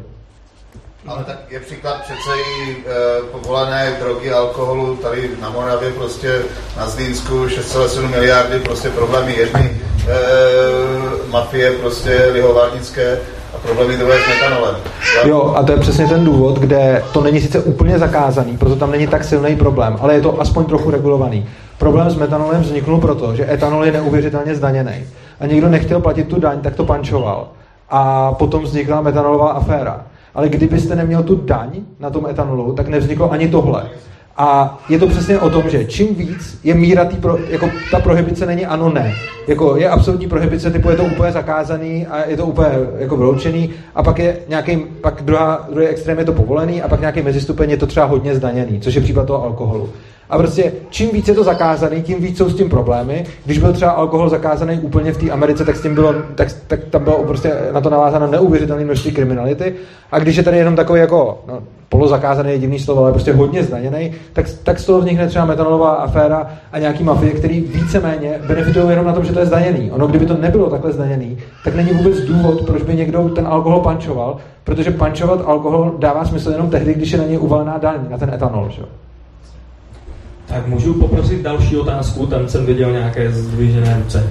Dobře, jo, tak asi moje otázka by asi předcházela otázce Alešové, co je cílem anarchokapitalismu. Já jsem se chtěla vrátit k tomu školství, zdravotnictví, kultuře a všem těm, těm veřejným věcem, které ano, jsou prostě v moci státu, jsou financovány státem, reálně z našich daní, že jo. Eh, chtěla jsem se zeptat na to, jakým způsobem protože knihu jsem samozřejmě ne, nečetla, možná je to tam popsáno, ale vlastně jakým způsobem tohle všechno by se realizovalo a, a v podstatě řídilo, protože v současnosti fungují jak soukromé školy, tak soukromé kliniky, kdo prostě chce lepší péči, tak, tak prostě má tu možnost. Jo, a uh, já těch otázek mám opravdu... Tak je nám postupně, ale já bych je zapomněl. Takže začněme tím, uh, jak by se to vůbec řídilo, jak by se vůbec zachoval třeba, když stáhnu to na to školství opravdu jako uh, nějaký standard toho vzdělání, které by ten člověk měl být, mít, protože v současnosti jsou soukromé školy, jsou drahé. A ne všechny poskytují tak kvalitní vzdělání jako ty státní. A pak jsou ty druhé, které poskytují špičkové vzdělání. No, je, je to moc otázek, já už přestávám, vní, jako já se omlouvám, já nezvládám tolik otázek najednou, já už další nepoberu. Je, je, jako, takhle, můžete se ptát, ale jeden po druhém, já už, už tady... Jo, jo já, já ji teď zodpovím. Já, jsem, jo. Jako já ji jdu zodpovědět. Eh, první věc, eh, soukromí, eh, nemocnice, školy a podobně. Jedna věc je soukromí, druhá věc je volnotržní. To, že teď nějaká soukromá instituce, neznamená, že je reálně skutečně soukromně vlastněná. Respektive takhle, ona je formálně soukromně vlastněná, ale musí se podřizovat tomu, co řekne stát. Já si nemůžu teď jít a založit školu. Letos se pokusilo 48, letos byl pokus založit 48 soukromých škol a ministerstvo z nich 21 povolilo a 27 zamítlo. Což je poměrně jako tristní, Což znamená, a, a ty školy, které jsou povolené, jsou povolené za určitých podmínek. Ty podmínky víceméně jsou, že se to musí dělat tak, jak to dělá stát. Ku příkladu, já jsem členem uh, organizace Svoboda učení, která se zabývá o jako svobodné vzdělávání a existují na světě školy, které mají špičkové výsledky a které by tady prostě byly nelegální, takže tady nemůžou v České republice existovat.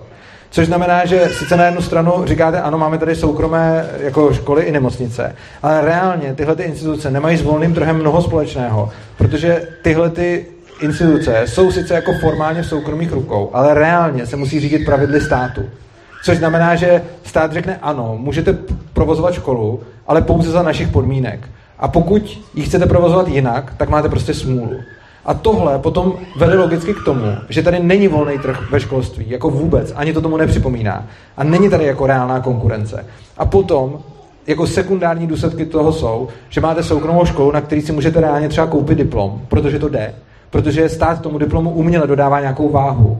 Kdyby takováhle škola byla na volném trhu a prodávala diplomy, tak by ten diplom najednou neměl vůbec žádnou hodnotu, protože když máte diplom ze školy, která má dobrý jméno a dobrý renomé a víte, že ho nemůže dostat jen tak každý, tak ten diplom má hodnotu. V momentě, kdy máte diplom ze školy, který může mít úplně každý, kdo se ho koupí, tak to hodnotu nemá. Stát těmhle diplomům dává hodnotu uměle. A co se týče těch eh, škol, které tady fungují, jak jste říká, že jsou drahé a podobně. Problém je, že všichni si to školství musí jednou platit státní. A když dají dítě do soukromé školy, tak uh, musí platit potom to školství vlastně dvakrát. Jednou platí tu školu, do které to dítě chodí, a po druhé ještě tu státní, do které to dítě nechodí. Což je trošku opět deformace toho trhu, protože v momentě, kdy máte, já nevím třeba, kdyby se tady teď měla eh, na každém rohu otevřenou státní hospodu, kde by se dávalo jídlo zadarmo, tak by se najednou mohla ukazovat, no, tak jediný, co tady zbylo, už jsou nějaký úplně super špičkový top restaurace, ale normální hospody zmizely. No proč by zmizely? Zmizely by proto, že stát dodává teoreticky zadarmo někde nějaký jídlo a lidi pak nemají motivaci chodit do těch normálních hospod. Takže kdybyste si představila, že teď by stát v každém městě otevřel docela hodně hospod, kde se bude rozdávat jídlo zadarmo, tak ta situace výsledná bude víceméně jako v tom školství. Bude tady většina státních hospod, který bude dávat jako takzvaně zadarmo jídlo, ve skutečnosti ho budeme platit všichni. Jejich kvalita bude mizerná, to jídlo bude typicky taky mizerný. A řeknete, no, tak jediný, co se na tom trhu uživí, jsou nějaký úplně top luxusní restaurace, které by svoji klientelu nestratily, protože tyto bohatý lidi těm je to jakoby jedno a budou si stejně dál chodit do těch bohatých restaurací. Ale běžný člověk, který se chce hlavně někde jako prostě rychle najíst, tak začne využívat služby těch státních hospod. A na základě toho, že by to takhle dopadlo, což by velice pravděpodobně dopadlo, přece nemůžeme vyvodit, a vidíme to v dnešním světě, že jako soukromí pohostinství nefunguje. Ono funguje. Ale funguje za těch podmínek, že tady na každém rohu není státní hospoda, která rozdává jídlo zadarmo. Úplně stejný to máte se soukromým školstvím. Můžete se podívat třeba na soukromé školství v Indii, tam jsou strašně chudí lidi a stejně jsou tam nízkorozpočtové soukromé školy, jakože fakt hodně nízkorozpočtový. Ale tady nedává smysl mít nízkorozpočtovou soukromou školu, protože proč by to dělali? Já teda ještě na to teda navážu, takže co jako by byl důsledek anebo ře, řešení.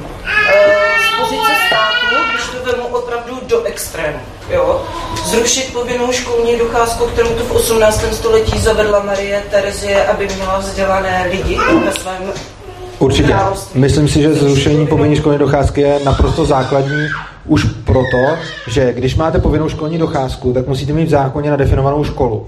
Protože musíte mít nějakou licenci, který dává ministerstvo. Protože v momentě, když bych školu mohl nazvat cokoliv a nemusel si chodit pro licenci, tak pak vlastně povinnou školní docházku splním tak, že řeknu, hm, tak prostě u mě doma je škola a takže moje děti mají povinnou školní docházku. Čili povinná školní docházka má smysl jenom tehdy, když funguje nějaký státní licencování škol, který je obrovsky problematický. Mimochodem je zajímavý, že když tady člověk řekne zrušení povinné školní docházky, tak všichni řeknou, sakra, to je hrůza.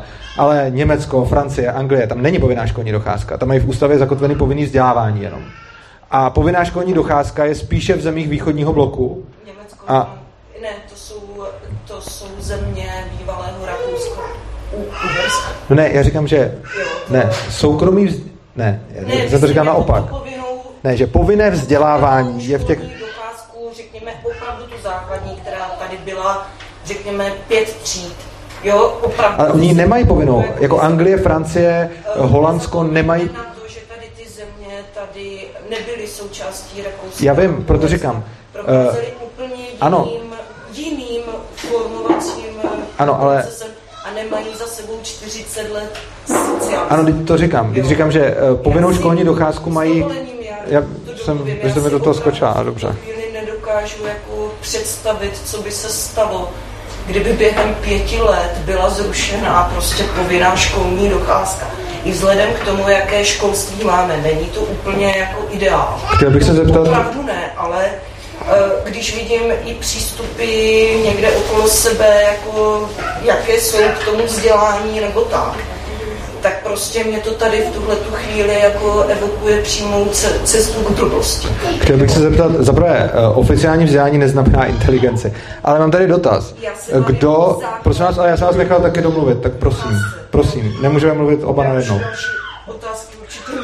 Já bych se chtěl zeptat tady lidí, jsou tady i rodiče s dětma. Kdo z vás, tady z těch, co tady sedíte, kdyby nebyla povinná školní docházka, byste se vykašlali na vzdělání svých dětí? Je tady někdo? Vy byste své dítě, je- jedna, vy byste své dítě vůbec nevzdělávala. Prosím? Ne, že byste se na to vykašlali. Kdo by tady se vykašlal úplně na vzdělání svého dítěte, kdyby nebyla... Vy byste to myslel obráceně. Je tady aspoň jeden člověk, který by se na to vykašlal? Zajímavý. Nikdo. Jestli jenom můžu říct, já jsem opravdu vyzkoušela, nebo na mě vyzkoušeli víceméně dost typů, řekněme, vyučování, jak domácí, tak na zahraniční škole, tak samozřejmě i české škol, školství. Takže já nejsem, nejsem čistý prototyp jakoby českého školství a toho, co tady je. Jo, chodila jsem do anglické školy, učili mě i, i, ro, i rodiče doma. Právě kvůli tomu, abych tady, když se vrátíme ze za, zahraničí, abych tady víceméně byla přizkoušena. Jestli umím jazyk český, který je pro třetí třídu typický, to znamená aspoň ty vý, A jenom kam tím míříte, nebo jako spíš kam tím míříte? Jakoby osnova, jo. Já moc nechápu. Jasně, eh, Můžu poprosit spíš o otázku? Tak můžu, já třeba Eh, No, eh, já mám z toho, co jste říkal, a opakoval jste to tam několikrát, dojem, že vlastně všichni tak trošku cítíme, že eh, do té krajnosti, do toho zrušení toho státu eh, zatím ani ten anarchokapitalismus jako přímo nesměřuje. Ten stát má opravdu spoustu funkcí, kromě školství, kromě toho, že dodržuje nějakou, já nevím, spravedlnost sociální, ekonomickou, lidská práva, snaží se zákony i ty oblasti, které, které se týkají ochrany našeho osobního vlastnictví a tak dále. Takže tady tohle v podstatě, kdyby měli převzít eh, soukromé firmy, eh, tak by nemuselo, nemuselo dopadnout dobře.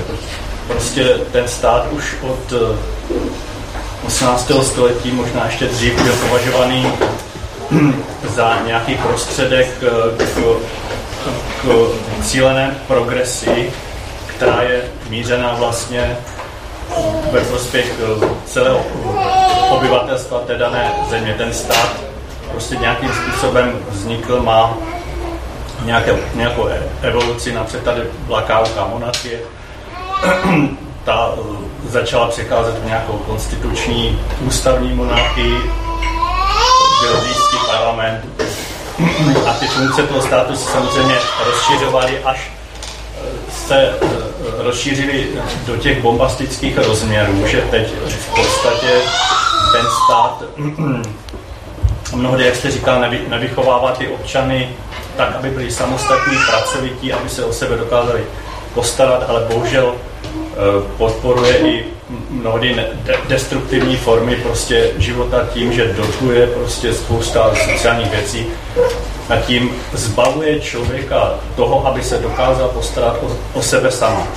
S tím úplně souhlasím, ale ještě teďka ta, eh, nebo, nebo takhle to chápu, že v podstatě jít do krajnosti a tu anarchii eh, nechat dojít až do toho posledního stádia, že by se zrušil ten stát,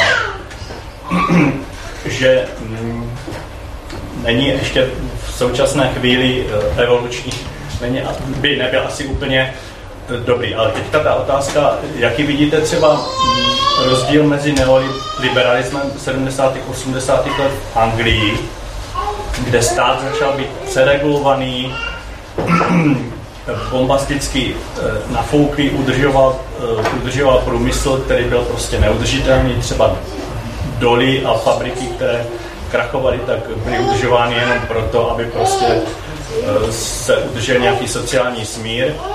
Nemělo, nemělo to prostě ekonomický smysl. A pak přišla železná lady Thatcherová a zavedla neoliberalismus.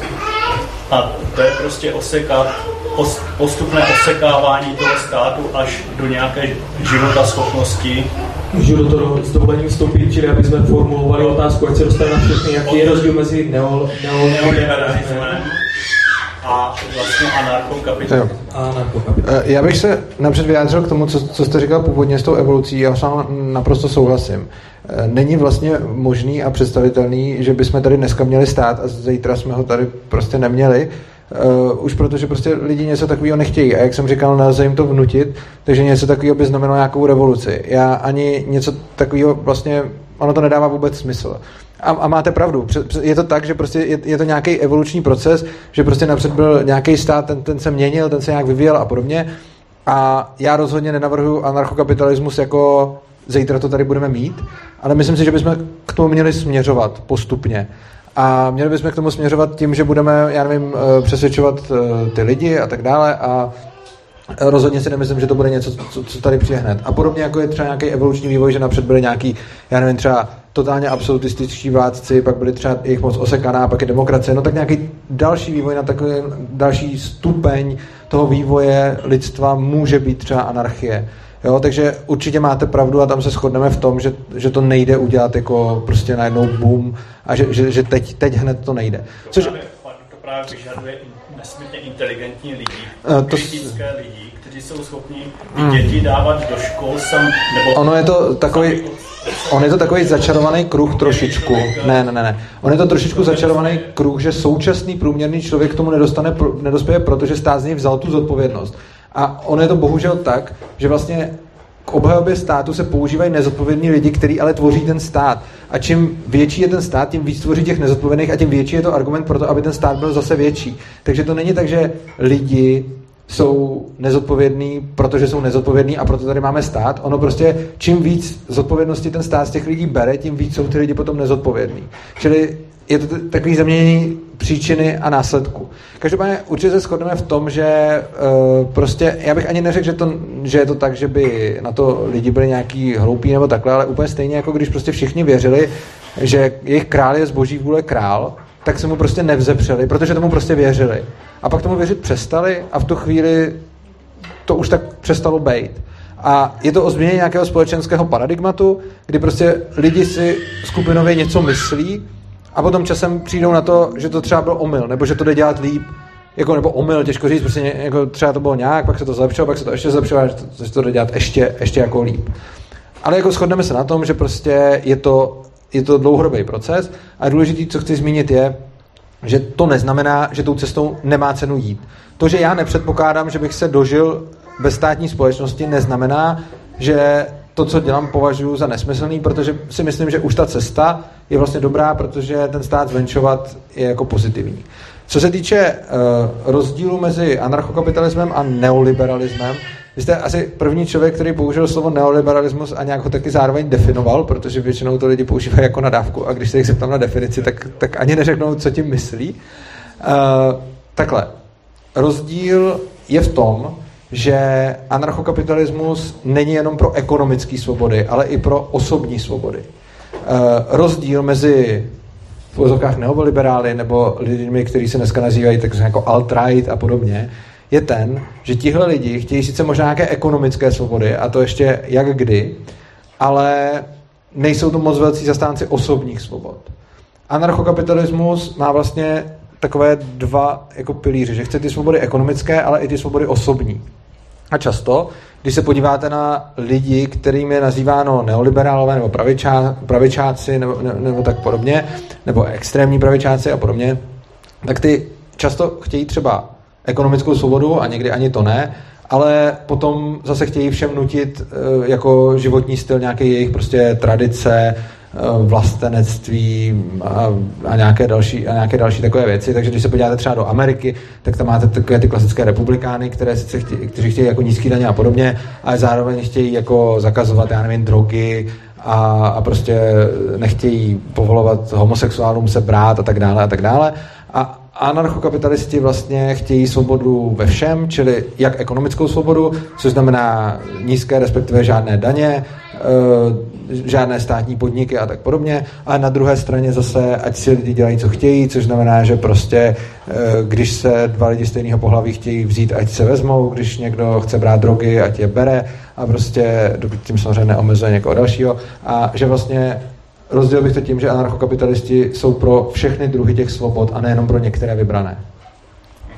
Jestli můžu ještě, ještě něco, já bych teda určitě udělal silnou čáru mezi neoliberalismem a alt-rightem. Pardon, to se omlouvám. Já, já mám s tím pojmem, asi, asi ho používáme trošičku jinak. spíš, spíš ve smyslu tržního, eh, tržních ekonomie. Ano, tak je to v tom... opravdu ořezávat ten stát, ořezávat byrokracii a, a ty osobní svobody neořezávat vládu, No, ale osobní, oso, osobní svobody neořezávat. OK, tak eh, já by, ne, ne ořezávat, on ten stát je ořezává, že jo? Čili vlastně to, to, čemu říkáte neoliberalismus, je zmenšování státu po stránce ekonomické, ale to, co je anarchokapitalismus, je zmenšování státu po stránce ekonomické, ale i po stránce jako to, toho, kdy omezuje osobní svobody ten stát. Což znamená, že anarchokapitalisti jsou stejnými zastánci osobních svobod jako ekonomických svobod, zatímco ti neoliberálové a Margaret Thatcher a podobně, těm šlo o ekonomickou svobodu, ale nevím o tom, že by jako Margaret Thatcher někdy nějak moc řešila jako svobodu jako jinou než ekonomickou. Jo? Že vlastně hodně z těch lidí, kteří následovali, byli vlastně jako konzervativci.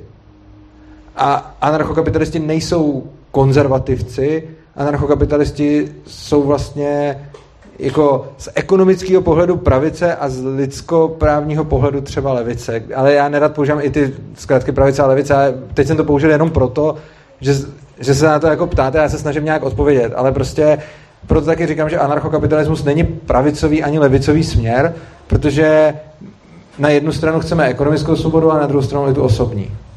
a obě dvě nám jako leží na srdci stejně. Mě třeba i víc ty osobní než ty ekonomický, ale myslím si, že oni jdou ruku v ruce. Dobře, já jsem tam viděl dalšího tazatele. Jo, uh, trh má tendenci občas selhat na nějakých věcech, prostě, že vzniknou kartely, monopoly, uh, to jsou takové tradiční selhání, že není pareto optimální, to jsou takové další selhání jako uh, externality, že, jo, že nějaký biznis no. prostě dělá, prostě vypouští nějaký bordel do vzduší a Já... a pak je další selhání. Uh, Můžeme to říct postupně, prosím? Já to zaž... eh, takhle, já vás nechci přerušovat, jenom já to zapomenu. Čili jestli bychom to mohli říct postupně. Jsou, jsou tradiční selhání trhu a pak jsou nějaké další Já vím, ale já třeba nesouhlasím ani s těma tradičníma selháníma trhu, čili bychom to mohli... Mohli bychom, ano. Ano. Ano, ale já, promiňte, já vím, já se jenom chci zeptat, jakože, uh, já na vás chci zareagovat, ale já začnu zapomínat ty věci, které jste říkal na začátku. Čili Uh, jo, takže trh může selhat v mnoha věcech, což mi se říká tradiční selhání trhu, že přestane být optimální a pak jsou takové ty ne, jiné selhání trhu. Jo, ale já už s tímhle nesouhlasím, takže teď se o tom můžeme bavit. Tak tak, tak vykažme se na tradiční selhání trhu, že vznikne monopol, to třeba nevadí, ale... A... No já s tím ale nesouhlasím, jakože takhle, pokud chcete říkat nějaký teze, tak jako OK, ale pojďme se o nich bavit. To, co vlastně, to, čemu se snažím zabránit, je to, abyste tady řekl pět tezí a pak položil otázku. Já jsem nemohl reagovat na ty teze a pak jsem jenom zodpověděl otázku. Jestli chcete mluvit o tradičním selhání trhu, můžeme. Tak se nebavíme o tradičním selhání trhu, o těch externalitách, nějaký biznis bude vypouštět třeba nějaké škodliviny, když uh, prostě to nikoho uh, jako přímo nebude ovlivňovat, ale dojde k, že jo, se říká okay. tragédii obecní pastviny. A pak jsou třeba věci jako globální růst nerovnosti, což jako trh uh, neregulovaný dělá. Ale to už je třetí úplně nezávislý téma. Já, bych, já vám chci probrat, ale jestli můžeme postupně, t- jako celý to, co vám říkám, není, že vás chci utnout, ale je to, jestli můžeme postupně se bavit o věcech, o kterých chcete mluvit. Takhle, obecně bych poprosil, pokud chcete o něčem mluvit, tak to řekněte. Když o tom nechcete debatovat, tak to neříkejte. A když o tom chcete debatovat, tak to pojďme vzít jednu po druhé. Vy jste mi teď řekl tři vlastně nesouvisející věci a já ani nevím, na který chcete, abych reagoval a který jste jenom řekl a na který se chcete zeptat. Že uh, je anarchokapitalismus pro úplně neregulovaný trh? Ano, určitě. Ale to pak povede tady k těmhle selhání trhu, no. No, no nepovede, že jo. A teď jako, vy jste řekli, že se o tom, já nechápu. Vy řeknete, nechci se bavit o selhání trhu a pak se mě zeptáte na otázku, já na ní odpovím a vy řeknete, ale to povede k selhání trhu. A tak já vám to buď budu reagovat, nebo se, jako chcete se o tom bavit, nebo ne? Pojďme, pojďme. Okay. Já jestli můžu jo. položit teda, uh, pan tady si myslím navázal, protože uh, jestli budeme říkat selhání trhu ve smyslu těch negativních externalit, což znamená, já mám biznis, ku příkladu uh, těžím nějakou nerostnou prostě surovinu. Uh, splundruju, kterou lidi samozřejmě chtějí. Uh, splundruju krajinu, v podstatě zůstane po mně spousta škod, které ku příkladu, já nevím, když si vezmeme, viděl jsem nějakou přednášku s, tuším, kde hrál roli palmový olej, a ve smyslu prostě toho, že m, krajina se vymítila a domorci zůstali prostě jako zůstali oči pro pláč a velký biznis na tom těžil a teďka ta otázka zní, kdo tohle bude regulovat, když v tuto chvíli uh, ten stát to regulovat může a řekne prostě hodí tam limity a uh, řekne víc než prostě uh, já nevím, 10 tisíc tun něčeho nemůže být prostě vyrobeno, aby nám to zachovalo krajinu prostě. OK. Uh, takže negativ, jo, k tomu bych asi měl dvě věci. První negativní externality to, co mnoho lidí nazývá negativními externalitami, eh, o tom anarchokapitalista řekne, že jsou to zásahy do vlastnických práv. Což znamená, že pokud vy třeba vypustíte něco do řeky, nějaký bordel, nebo začnete čadit z komína, nějaký jiný bordel, tak tím začnete někomu narušovat jeho vlastnictví. A to jak vlastnictví buď třeba toho, kdo po proudu řeky něco dělá, nebo vlastnictví toho, kdo to dejchá, tak jeho sebevlastnictví a podobně. Což znamená, že to, čemu říkáte negativní externality, těmu, tomu já říkám zásah do vlastnických práv. A, brání, a e, vlastně případ, kdy někdo e, začne, já nevím, vypouštět bordel do řeky, je úplně ekvivalentní tomu, jako když já přijdu a vysypu svoji popelnici sousedovi na zahradu. Prostě poruším něčí vlastnická práva. Což je potom něco, eh, co bychom mohli pak rovnou vyřešit s tam tím dotazem ohledně jako vymáhání, vymáhání práva. Takže k tomu bychom se mohli hned potom navázat. A vy jste tady mluvil ještě o palmovém oleji. Myslím si, že zrovna palmový olej je spíš ukázka selhání státu než trhu, protože palmový olej je přesně to, že někde nějaká vláda těch domorodců se dohodne s těma firmama, jejich vláda, a naruší jejich vlastnický práva a řekne těm firmám, že to tam můžou vytěžit. Že? Což přesně není problém toho, že by soukromí vlastnictví vedlo k tomu, že se to tam vytěží. Tam je spíš problém toho, že socialistický vlastnictví a to, že vláda o něčem rozhodne, vede k tomu, že se to tam vytěží. A nakonec teď už třeba ten palmový olej se postupem času začíná, jako lidi už na to začínají reagovat, lidi na to začínají slyšet, jakým způsobem se začínají omezovat eh, jako spotřeby eh, těch olejů, ale tohle to není dáno tím, že by to tam zachránila ta vláda. Tohle je to hrozně dáno tím, že se tady udělala nějaká osvěta a některý lidi to začalo zajímat a zrovna jako aféra palmový olej je jako hodně profláknutá a je to zrovna jedna z těch věcí, kdy si spotřebitelé začali celkem jako diktovat a vybírat, co chtějí a co nechtějí. Samozřejmě nikdy jako to neudějí všichni, a když to udělá dostatečná část lidí, tak se najednou taková zisková aktivita stane výrazně méně ziskovou. Jo, takže je to o tom udělat nějakou kampaň s těma lidma, což se zrovna v tomto případě docela, docela stalo a ti lidi už se nějakým způsobem vybírají. Jo. Já bych na to docela chtěl reagovat, protože mně přijde, uh, ano, máte vlády prostě, které jsou uh, jako v úzovkách osvícené, pak máte vlády osvícené méně nebo vůbec, jo. Uh, kdybych to vzal v tom smyslu prostě uh, reakce potřeby prostě, nebo reakce na potřeby uh, lidí a jednotlivců.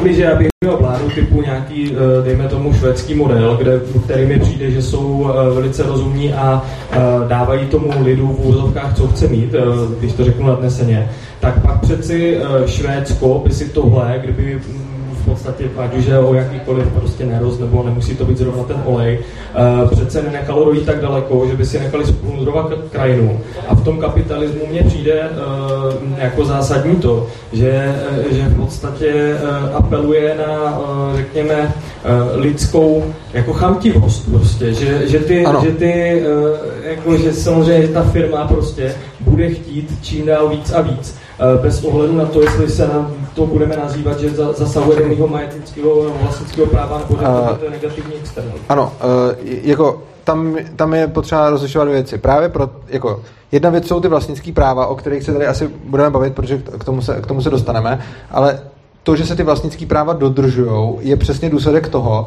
že ten jakože plundrovat něco cizího je porušení vlastnických práv a splundrovat si svoje vlastní, to je podobné jako s tou vládou. Jako třeba, když někdo řekne, no dobře, tak eh, vláda tam někde eh, je to nechá splundrovat a švédská vláda by nenechala. No a tak to samý můžu říct o jako soukromníkovi. Můžu říct prostě, on by si nenechal splundrovat svůj pozemek, protože ten pozemek chce, že jo. Takže prostě je, a, a, někdo ne. Takže stejně jako ty vlády jsou tvořeny lidmi a někteří jsou osvícenější, někteří méně, no tak i ty lidi jsou někteří osvícenější a někteří méně. Ale ta poenta je, že anarchokapitalismus je právě založený na tom soukromém vlastnictví a to, co já říkám jako z ekonomického hlediska, je, že dokud je soukromé vlastnictví dodržováno, tak, je to, tak to vede i k vyšší efektivitě a tyhle ty věci jsou vlastně důsledkem jeho nedodržování, nikoli dodržování. Tomu rozumím. Mě by zajímalo uh, v podstatě tady tím úhlem nahlížení, uh, kdybych to vzal přes volný trh, tak uh, já přeci, uh, když si řeknu, to moje, tahle ta vláda neplní to prostě, co je, řekněme, mojí vůlí, prostě a svobodným rozhodnutím, tak přeci mám právo v dalších volbách jít, hodit ten hlas a tím ovlivnit prostě a vyřadit vládu A, nahradit vládu B, dejme tomu prostě, která už bude plnit ty vlastně ta rozhodnutí ve smyslu těch negativních externály nebo toho vlastnického A už se vám to někdy povedlo? Jestli už se vám to někdy povedlo? No nikdo mě zatím ve volbách neposlouchal, protože nekandiduji nikam, ale... Ne, tak jsem to nemyslel. Myslel jsem jako, že ta možnost uh, nahradit špatnou vládu dobrou vládou je spíše teoretická. Jakože, když se podíváme na ty vlády, tak se na to všichni furt stěžujou a všichni používají ten argument, že v těch volbách to jako můžou změnit, ale potom se podíváme a, a ono ejhle babiš. A prostě ten, ten problém toho je, že tohle to právě není volný trh. To, je to něco, to rozdíl mezi volným trhem je, že tam si taky to může prostě nevzít. Volný trh je, že prostě tady se mi nebude líbit v hospodě, naproti se mi nebude líbit v hospodě, no tak třeba nepůjdu do hospody vůbec. To je volný trh. A to, co se tady popisuje, není volný trh, protože to je ekvivalent toho, musím si vybrat, jestli půjdu do jedné špatné hospody nebo do druhé špatné hospody. Jo, to, tak máme i možnosti ve smyslu té vlády, že si můžete založit vlastní stranu, můžete si uh, vlastně volit ne jednu nebo druhou stranu, jak mají třeba v Americe, ale můžete ji volit jako mnohem víc. Jo? Pro, proč třeba, uh, co by mělo být argumentem tím, že uh, ten anarchokapitalismus já třeba bych měl přijmout, když pořád mám tu možnost toho výběru ve smyslu ty vlády. No, znova se ptám, jako argument, proč přijmout anarchokapitalismus, jako jo, existuje tady teoretická možnost ve smyslu výběru vlády a já se zeptám, která vláda od doby, co volíte, je ta vláda, pod kterou byste se podepsal a řekl byste, tady mám tu svoji vládu. Ani jedna, jako. No a tak proto, to je ten argument pro ten anarchokapitalismus. Jako jestli otázka je, proč bych měl chtít anarchokapitalismus, když teoreticky si můžu zvolit vládu, která bude podle mýho gusta, tak ta odpověď zní, jestliže se to ještě ani jednou nepovedlo za těch spoustu voleb, kterými jsme prošli, tak možná je ta možnost spíš teoretická, než by tady vážně byla. Dobře, můžeme tam je ještě k tomu dotazu, který jsme... Jo, můžem, asi, tam jsou, dobře, tak uh, asi půjdeme k němu, jestli to teda neve... Takhle, jestli jsou to hodně rychlé dotazy, tak můžeme tam zkusit, jestli někdo ještě neptá. Jako, dotaz na něco se zeptám teda. Uh, vy tvrdíte, že, uh, že stát je vlastně monopol, který, uh, který a monopol je špatný. Jo? Přejdeme k tomu, že a, jako, a, volná ruka trhu vede k monopolu, protože monopol je nejefektivnější. Že? Uh, nesouhlas už tady. Dobře, nesouhlasme s tím, ale tak podívejme se na to takhle. Kolik je na světě států? Já, jsem, uh, já bych ta, řekl, že dobře, já jsem myslel, že to bude... a jiných vyhledávačů. To znamená, vy máte stejnou možnost se chovat jako na tom trhu. Můžete si vybrat, ve kterém státě budete žít. Jsou státy, které jsou velice silné, severské státy, kde zaplatíte velké daně. Jsou státy, myslím, že někde, v Africe, někde v Africe, kde nezaplatíte nic, ale samozřejmě taky nikdo se o vás nebude starat. Když máte peníze, budete se mít dobře, dokud nepřijde gangster z pistoli a nesebere Jo? V Norsku, když přijdete o nohy, tak budete žít celý život dobře, ale platíte ano. velké daně. Takže... Je tam rozdíl, jeden poměrně zásadní, že když mě vyhledáváš, tak mě nikdo nedonutí, že musím prodat všechno, co mám a vzdát se všeho svého majetku pod hrozbou násilí. V momentě, kdy já si chci vybrat jiný stát, tak to je, eh, to je, je trošku jiný případ. Protože když si jdu vybrat jiný vyhledávač, tak si prostě jdu vybrat jiný vyhledávač. Oproti tomu, když teď se chci přestěhovat do jiného státu, tak a já bych prostě přestal chtít být jako v České republice, tak ale jsou tady věci, které jsou moje a ty eh, bych jako jenom proto, že je tady, řekněme, máme, mějme rodinu, která už tady je prostě ještě díl než celá Česká republika, mají prostě statek, který dědí z generace na generaci, pak přijde nějaký stát, řekne bum, teď je to tady naše, musíte jít podle našich pravidel a jestli se vám to nelíbí, tak můžete jít do jiného státu. To je ekvivalentní tomu, jako že jdete po ulici, někdo přijde, prostě dej mi peněženku, nedáš, no máš smlouvu, měl si po jiné ulici prostě. Dobře, ale přece jakoby kapitalismus nebo základ volného trhu je, že máte nějakou oběť. Musíte něco obětovat, abyste něco získal. Obětujete svůj čas, kterým pracujete, vytváříte něco. Každý něco musí obětovat. Nikdy to není tak, že získáte všechno a nemusíte nic obětovat. To je jako mýtus. Jo? Já netvrdím, že získáte, ale já netvrdím, že získáte všechno, nic, to jsem nikdy neříkal. Já bych se asi vrátil k tamtomu, protože, nebo jako... No ne, to je stejná oběť. Ano, jistě, musíte třeba prodat ten dům, ale je to stejná oběť. Není to stejná oběť, je v tom obrovský rozdíl. Rozdíl je v tom, že na jednu stranu, když nic nevypěstujete, tak pak nejíte, nic jste neudělal, tak nic nemáte.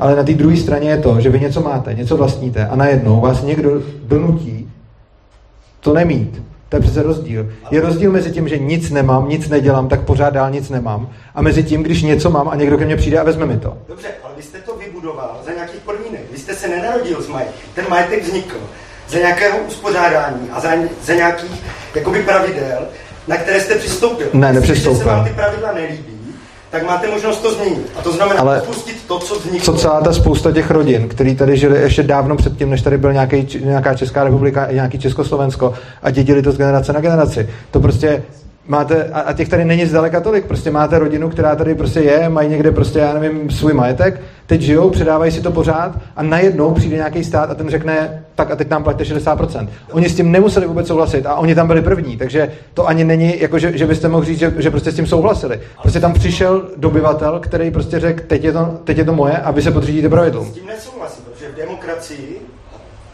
je to, to je taky volná soutěž demokratických stran o vaše hlasy a vy, pokud chcete, můžete do té soutěže zasáhnout. Pak, když jste tady několik pokolení, tak to můžete ovlivňovat velmi jako intenzivně a Ale- minimálně ten malý okruh, kde žijete, tu vesnici. Ale demokracie je, to je asi jako kdybych řekl, že když se tady teď rozhodneme, že vaše mikina je naše, tak je legitimně naše? Asi není, že jo? Ne, to není pravda, protože to neuděláte proto, že tím, to neuděláte z toho důvodu, že potom by se každý z vás bál, že ti ostatní rozhodnou, že jeho ledvina je její a vem... Ale kdybychom to udělali, tak je, to, je vaše mikina naše nebo není? No, není, protože tady je tady nějaký stát, Takže který říká, že otázka. Toto, toto není Jak to, že v jednom případě tu krádež obhájíte tím, že se to demokraticky odhlasovalo, ale v případě vaší mikiny to tím neobhájíte?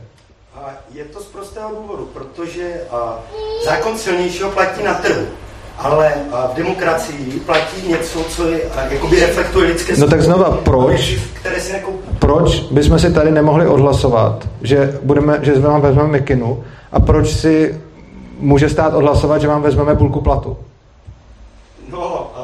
Je to jednoduché. Vy si neodhlasujete, že mi vezmete mikinu z toho důvodu, že když to uděláte, tak si nejste jistý tím. Ne, já se neptám, ne, ne, ne, ne. Já se neptám, proč bychom to tady teď neudělali. Já se ptám, proč by to nebylo legitimní, kdyby jsme to udělali. Řekněme, že si to tady teď odhlasujeme. Proč není legitimní, abyste nám dal tu mikinu, ale proč je legitimní, abyste nám dal půlku platu, když si to ohlasují zase jiný lidi? Legitimní mi bylo, kdybyste mi řekli, ty si můžeš koupit tady dvě mikiny a my, my ti jednu veme.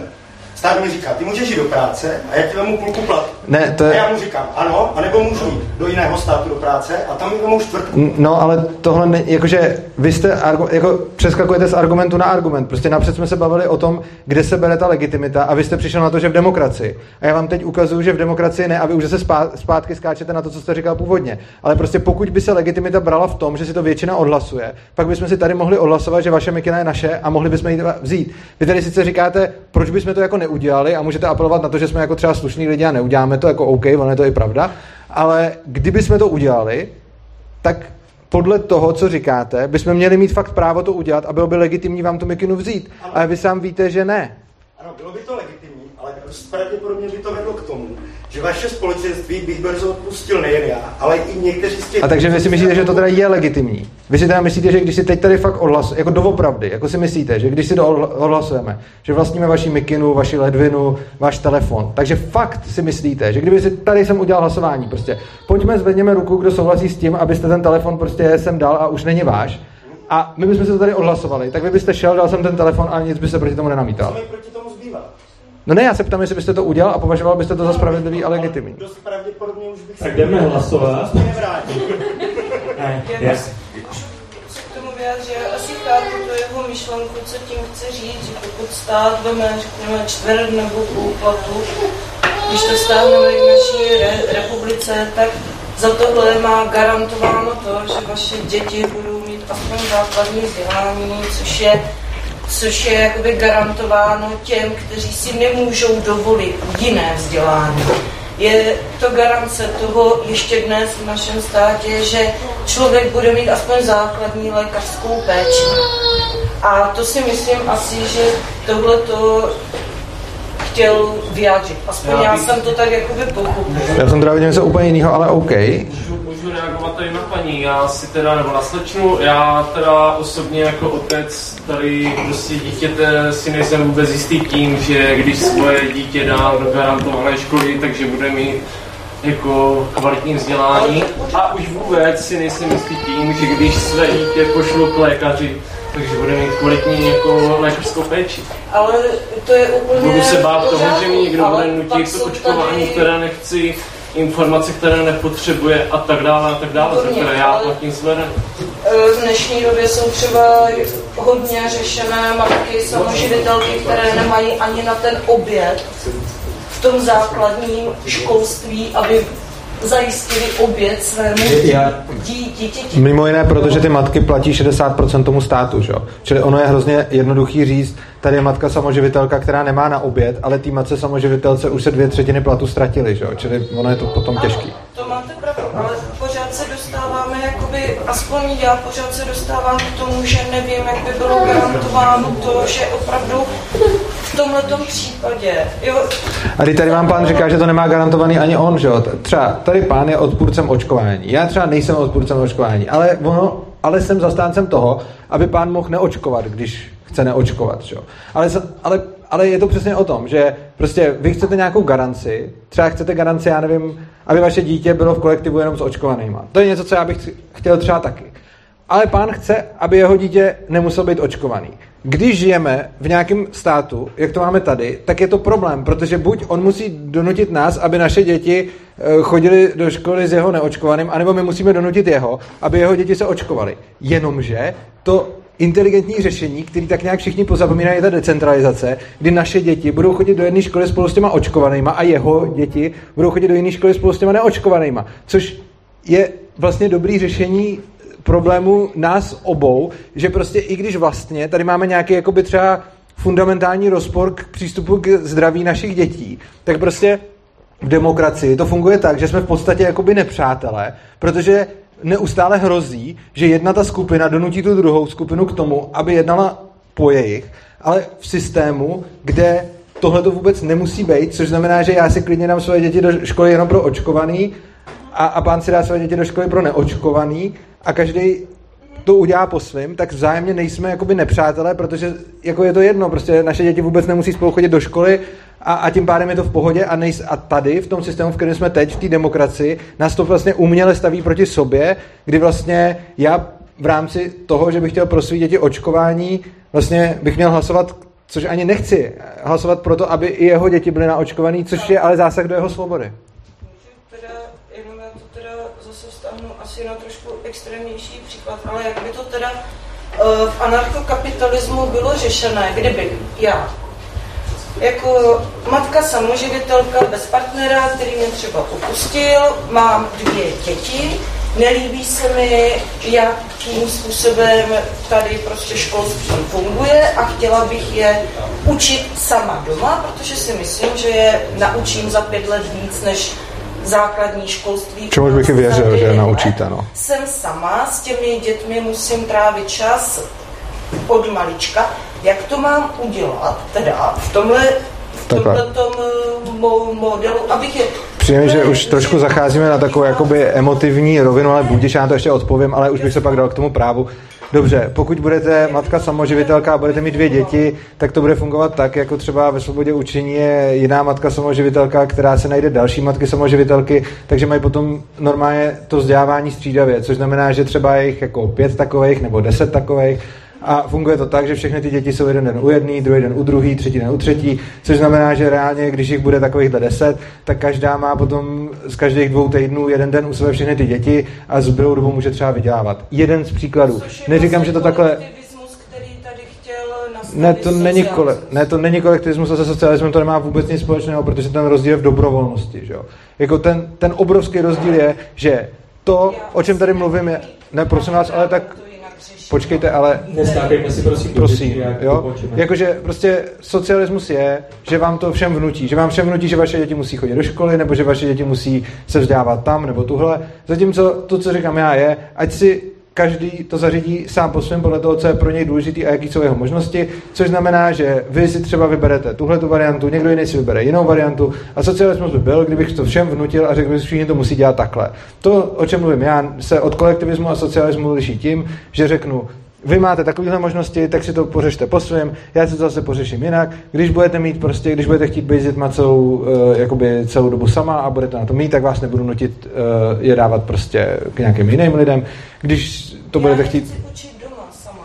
No, přijď Protože si myslím, že jim No, tak jim třeba poskytnete kvalitní, kvalitní vzdělávání, no, tak, tak to můžete dělat, jako to vám nikdo, nikdo vám nezakazuje učit děti doma. Jako zejména prostě teď, teď je to problém. Když teď chcete učit děti doma, protože si myslíte, že jim poskytnete kvalitní vzdělávání, tak, tak narážíte zároveň na několik problémů. Za prvé nemáte na to právo, Můžete to maximálně zjistit tak, že půjdete, do, že půjdete do školy, kde vám to umožní ředitel, takže si napřed musíte najít školu, kde vám to je umožněno. Takže to není, že byste na to měl právo, ale ne, neumožňují to všude. Já to vím ze svobody učení, to zdaleka neumožňují všude. Uh, je spousta... Prosím vás, ale prosím vás, zase mi skáčete do řeči. Já neumožňuje každý ředitel vzdělávání dětí doma. Není to tak, že by každá škola umožňovala domácí vzdělávání. Takže musíte napřed najít školu, která vám to domácí vzdělávání umožní. Je to zcela na libovůli ředitele, který to může mimochodem kdykoliv ukončit a nemusí vám k tomu udávat ani žádný důvod, prostě to může jenom ukončit. A vy si pak musíte hledat novou školu. Dále to dítě musíte dávat pravidelně na přeskušování, které musí procházet. A v momentě, kdy neprojde, protože si vy třeba řeknete, že chcete svoje děti vzdělávat v jiném pořadí, než v tom, v kterém je vzdělává škola, tak máte zase smůlu a zase vám to vezmou. Což znamená, že teď nemáte právo vzdělávat svoje dítě doma. A můžete to dělat pouze v případě, že seženete povolení a že to budete dělat stejně, jako jsou dané osnovy. V momentě, kdy si vy řeknete, že budete chtít kvalitnější vzdělávání, a že budete děti vzdělávat líp po svém, tak teď nemůžete. V anarchokapitalismu byste mohla. A teď už bych se šel k té otázce. Omlouvám se, ještě doplňující otázka k tomu školství. Ano. A pak už bychom se vrhli na to právo asi, protože... Ještě, ještě kolega. Jo, OK, tak pardon. Jo. Když už jsme u toho školství, eh, tak to doma si dokážu představit, že maminky dokážou vzdělat své děti v rámci základního školství. Ale budou chudé. Eh, to dítě bude mít inteligenci vysokou, nicméně maminka na to nebude mít peníze, kdo bude garantovat, nebo kdo bude takovým tím regulátorem toho školství, že i takové dítě prostě chudé se bude mít možnost dostat na vyšší vzdělání. Když máte zrovna, zrovna případ těch jako inteligentních a nadaných dětí, je celkem snadný, protože ta škola uh, potřebuje mít jméno a potřebuje zejména na tom volném trhu být dobrá škola. Což znamená, že zejména volnotržní škole se vyplatí přijmout talentovaného studenta, třeba na nějaké stipendium, protože je to forma marketingu, forma reklamy a forma toho, jakým způsobem eh, poskytnout to vzdělání tomu talentovanému dítěti.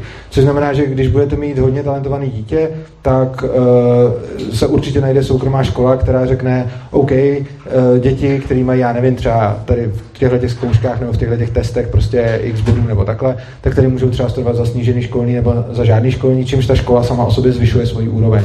Což znamená, že Eh, ta škola může fungovat ekonomicky tím způsobem, že prostě eh, jakoby ty hodně talentované děti tam natáhne na nabídku nízkého školního, což potom zvyšuje celkově úroveň té školy, ty třídy a potom vlastně poskytne i těm třeba průměrně talentovaným dětem za, za, za poplatek prostě něco. Takže když máte jakoby talentované dítě, tak existuje jako zájem volnotržní firmy na tom, aby ho klidně vzdělával zadarmo, protože se tím zvýší svoji úroveň stejně jak ve firmě, že jo, když bude tak lepší uh, Teď tam ten dotaz a pak se dostane k tomu právu, jo. Kdo vyučoval výši trestu v soukromém soudnictví? Vida, tak to už je hodně specifický dotaz vlastně na to, co jsme tady chtěli, co jsme tady chtěli rozebírat. Takže pokud by to nikomu nevadilo, abych se dostal k tomu právu a ne, nevylučuju, že na tenhle ten dotaz zapomenu během toho, tak kdybyste to potom položil ještě jednou, protože já bych teď teda jako něco zkusil říct k tomu, eh, k tomu volnotržnímu právu, jestli nikdo není proti, protože to bude taková větší kapitola. OK. Volnotržní právo je asi tak ten, eh, ta nejzajímavější věc na tom, eh, na tom anarchokapitalismu, protože vlastně asi si umíme představit třeba nějakým způsobem soukromí školy, zdravotnictví a podobně, nicméně když se řekne třeba jako volnotržní soudy, tak to už je celkem oříšek, uh, už proto, že jsme všichni zvyklí na centrické právo, uh, které má nějaký jeden centrální bod, kde se vydávají zákony a podobně. A teď vlastně to, o čem mluvím já, je policentrické právo, kde vlastně uh, je víc subjektů, které nějakým způsobem to právo jednak vymáhají a jednak vůbec jako tvoří a rozhodují. Takže napřed si musíme uvědomit, že je to jako obrovský mentální skok eh, v představě, že vlastně žijeme v něčem a teď si musíme představit systém, který sice už občas někde jakoby historicky fungoval, ale my na něj absolutně nejsme zvyklí, protože s ním nemáme, s ním nemáme žádnou zkušenost. Eh, já začnu tím, že vysvětlím, jakým způsobem by mohlo fungovat rozhodování sporů, ve kterým obě dvě strany nějakým způsobem o to rozsouzení mají zájem. Jo, což znamená, že zatím, ono, časem se dostanu i k tomu druhému případu, zatím teda budu řešit jenom to, když obě dvě strany mají zájem o to, aby byly rozsouzeny a jsou ochotny ten rozsudek přijmout. A potom, až vysvětlím tohle, tak se dostanu ke složitějšímu případu, že jedna strana zájem nemá. Ten první příklad je třeba, já nevím, dva lidi se chtějí rozvést, tak mají nějakým způsobem zájem na tom, aby nějaký arbitr prostě uh, rozhodl o tom, jak to, jak to udělat, nebo je nějaká, nějaký třeba sousedský spor a podobně, takže tam mohou mít zájem. No a potom druhý případ, ten složitější, který vyložím potom, uh, bude případ, že někdo někomu třeba vezme auto, tak samozřejmě ten okradený má zájem to řešit, ale ten zloděj absolutně nemá zájem to řešit, protože ten má auto a, a, a někam si ujede. Takže napřed začneme tou, uh, tou první úrovní. Takže teď budu vysvětlovat jenom to první a prosím vás teda všechny, když se k tomu budete chtít zeptat nebo něco namítat, tak zatím se držme pouze v tom případu, kdy obě dvě strany ten spor chtějí řešit a není to ten případ sporu, kdy jedna strana přijde k druhý nějakým způsobem ji obere a pak uteče a zmizí. K tomu se dostaneme za chvilku, jo? Takže teď budeme řešit jenom ten první, jenom ten první případ. Všichni s tím všichni chápou. OK, dobrá. Takže uh, máme dvě strany, které chtějí, aby byly rozsouzeny, uh, aby byly rozsouzené. Uh, typicky, buď se stalo to, že ty strany spolu měly nějakou smlouvu. Eh, například máme, já nevím, dvě firmy, které spolu uzavřou nějaký kontrakt a pak jedna neplní. Nebo máme zaměstnance a zaměstnavatele, uzavřou spolu smlouvu a pak jedna ze stran neplní. Buď zaměstnanec nepracuje, nebo zaměstnavatel třeba eh, nevyplácí jo, a tak podobně. Eh, v dnešním, v dnešním právu ta smlouva nemá žádný dodatek, co v takovém případě, respektive jsou tam třeba nějaké sankce, ale není tam dodatek, kdo by to měl rozsuzovat. Protože je automatický, že to bude rozsuzovat nějaký státní soud. Ve společnosti, kde takováhle automatika neexistuje, bude v každé takovéhle smlouvě uvedeno rovnou, kdo bude takový spor eh, v tomto případě řešit. To je v případě, že už ty strany měly smlouvu. Takže například Eh, dvě firmy si spolu dohodnou, že jedna bude dodávat něco a druhá za to bude platit a rovnou z té smlouvy bude napsáno v případě, že jedna ze stran bude cítit, že ta smlouva byla porušena, tak eh, o výsledku rozhodne arbitr X, prostě, nebo spíš arbitrážní firma X. Eh, další příklad je, ekvivalentně můžeme postupovat v případě, že já nevím, dva sousedi mají spor o to, já nevím, komu patří nějaký kus pozemku, když to je zapsaný třeba v katastru, ale prostě nějaký třeba sousedský spor a obě dvě ty strany chtějí, aby je někdo rozsoudil a už měli pokoj. Jinými slovy, prostě chtějí už to nějakým způsobem uzavřít. Zase v takovém případě se všichni tihle ty lidi můžou obrátit na nějakého arbitra, kterého si můžou normálně zaplatit a ten arbitr uh, rozhodne. Uh, ta platba může probíhat různým způsobem, buď může probíhat tím, že třeba Uh, mám nějakou už firmu, která se stará o moji bezpečnost a platí mi třeba nějaký měsíční paušální poplatky a ono z toho pak může být placen i ten arbitr, a nebo samozřejmě v jednotlivém soudu se můžu na toho, uh, na toho arbitra obrátit. Když se ty dva obrátí, můžu se klidně dohodnout na tom, že zaplatí potom výlohy ten, kdo třeba ten uh, soud prohraje, nebo jakkoliv jinak, nebo se můžou dohodnout i tak, že to bude půl na půl. Teď samozřejmě je tu otázka, jakým způsobem zajistit, aby tihleti arbitři, hm, já nevím, soudili řekněme, nestraně. No, je to celé o tom, že v momentě, kdy budete mít arbitra, který bude soudit špatně, bude jako být cinklej, nebo bude vždycky nějaký straně nadržovat, nebo bude už dopředu e, jako jasný, co udělá, tak takového arbitra vlastně nikdo chtít nebude, protože e, takový arbitr je vlastně jedné té straně k ničemu. Ona jedna by ho sice mohla jako uznat, ale ta druhá ne. A tím už se dostáváme k tomu případu, kdy jedna ze stran nespolupracuje. Takže zatím z tohohle toho popisu se chci zeptat, je zatím každému jasný, nebo jestli není, tak se, tak se samozřejmě ptejte, jakým způsobem by mohlo na volném trhu být rozsuzováno ve chvíli, kdy obě strany mají zájem o to, aby byly rozsouzeny. Buď je to v té smlouvě, anebo o to mají zájem. Čili tam není takový ten případ, že někdo prostě uteče a, a není. Má k tomuhle tomu případu někdo, někdo dotaz?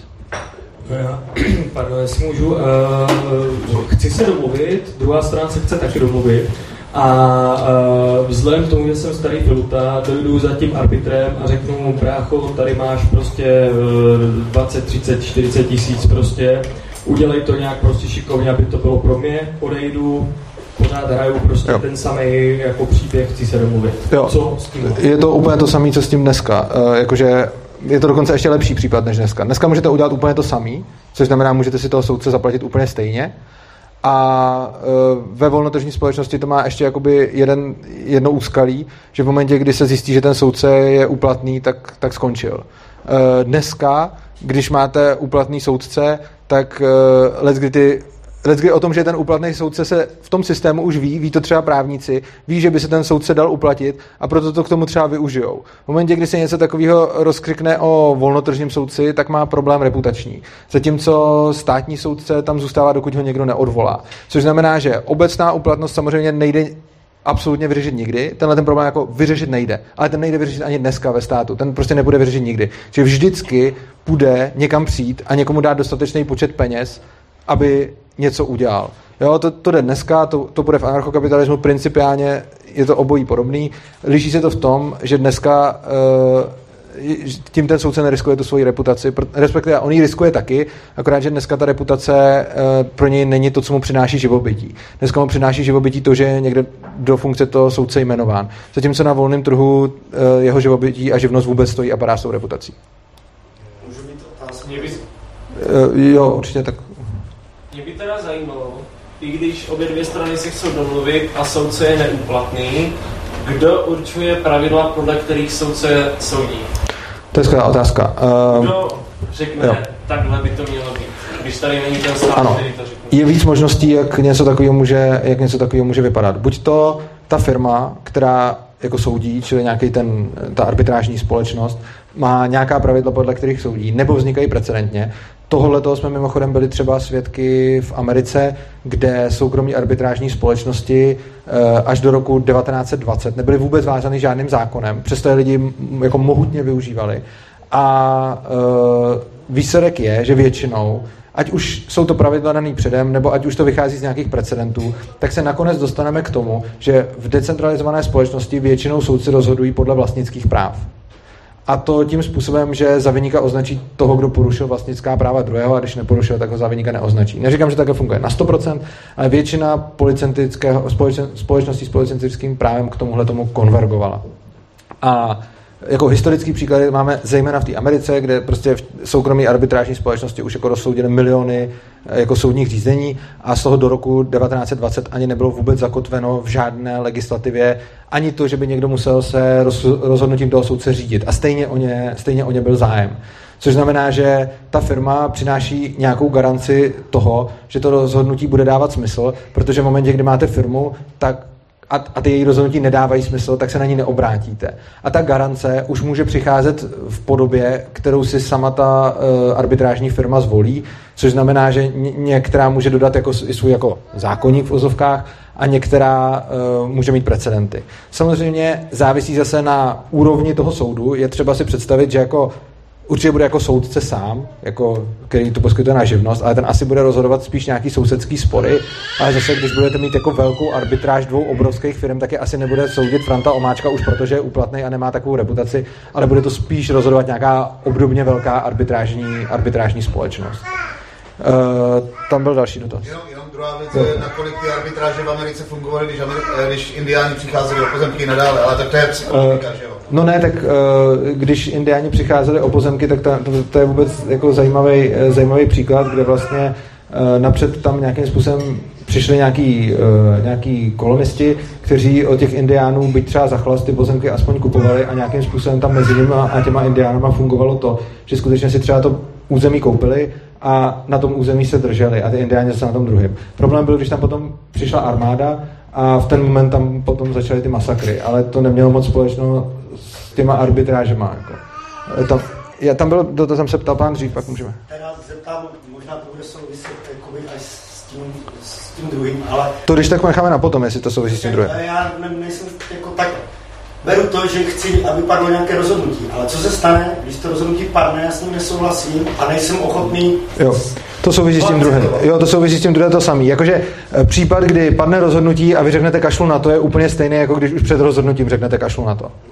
Já mám totiž těm trošku indiánům podobnou. Eh, co když vlastně ta jedna strana nemá peníze na toho arbitra, jo?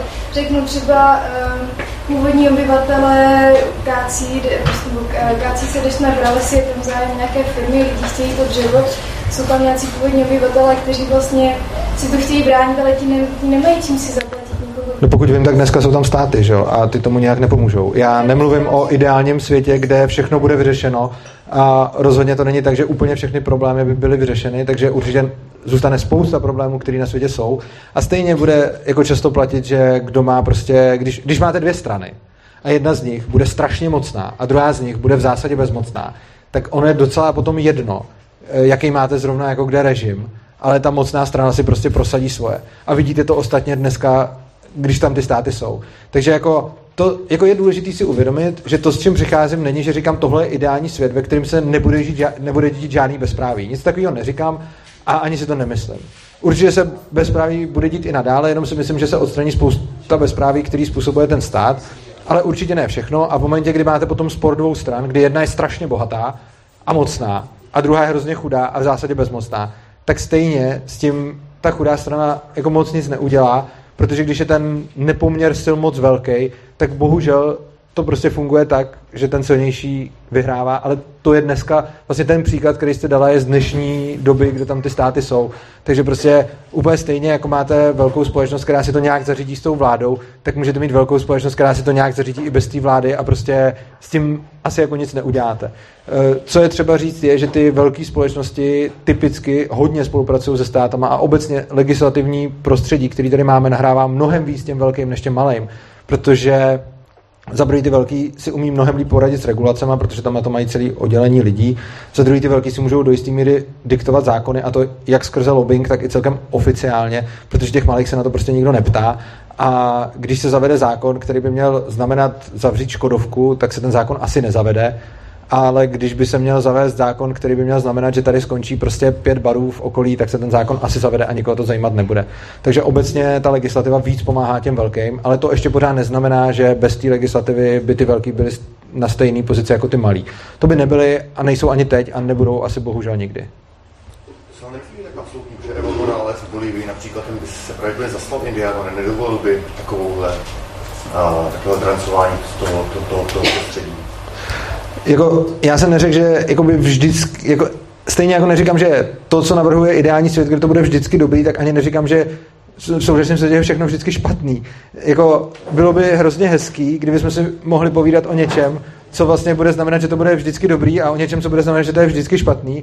A ono je to bohužel tak, že prostě současná doba, jakákoliv jiná doba má spoustu jako špatností a spoustu dobrých věcí a jde tady spíš o to, že když říkám zrušme stát, tak tím říkám zrušme to institucionalizované násilí, protože to je vlastně ten největší subjekt, který, proti kterému jsme všichni v podstatě bezbraní, jako jednotlivci. Problém je, že ne každý se bude chtít zbavit toho regulátora, že? protože ten zároveň garantuje určitou rovinu. No on garantuje spíš iluzi té roviny, protože on sám je ten největší, jako už z principu toho, aby ten regulátor mohl regulovat všechny pod sebou, tak on musí být ten nejmocnější. Což je samo o sobě trošičku jakoby paradoxní, protože aby ten regulátor zastával tu funkci, že může regulovat úplně všechny, tak zároveň musí být mnohem silnější než každý z nich. Takže v podstatě řešíte nerovnost tím, že nastolíte tu úplně největší nerovnost. Což podle mě není úplně dobrý řešení.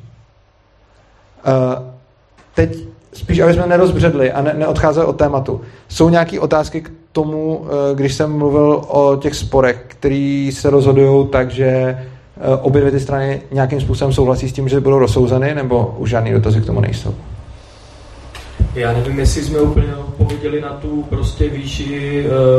Uh, ne, Neodpověděli, protože k tomu se vůbec dostáváme, jako ono trestní, jako tohle to se vlastně vůbec netýká trestního práva, že jo? Protože tady vlastně, jako v trestním právu vlastně těžko najdete případ, kdy obě, nebo jako najdete, ale většinu těch případů jedna z těch stran nebude ochotná řešit, protože když někde někoho přepadnu, okradu, zabiju, tak většinou chci jako zmizet a nemám, není v mém zájmu vůbec jako něco takového řešit. OK, takže se teďka...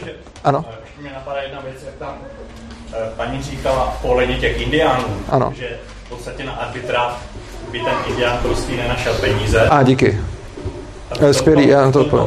okamžiku samozřejmě nastupují nějaké veřejné peníze. Nemusí. Eh, třeba tohle to krásně řešili na Islandu, kde měli, eh, kde měli podobný, podobný systém, kde vlastně neexistovala úplně taková, nebo tak ona do jistý míry existovala, ale prostě No to je jedno.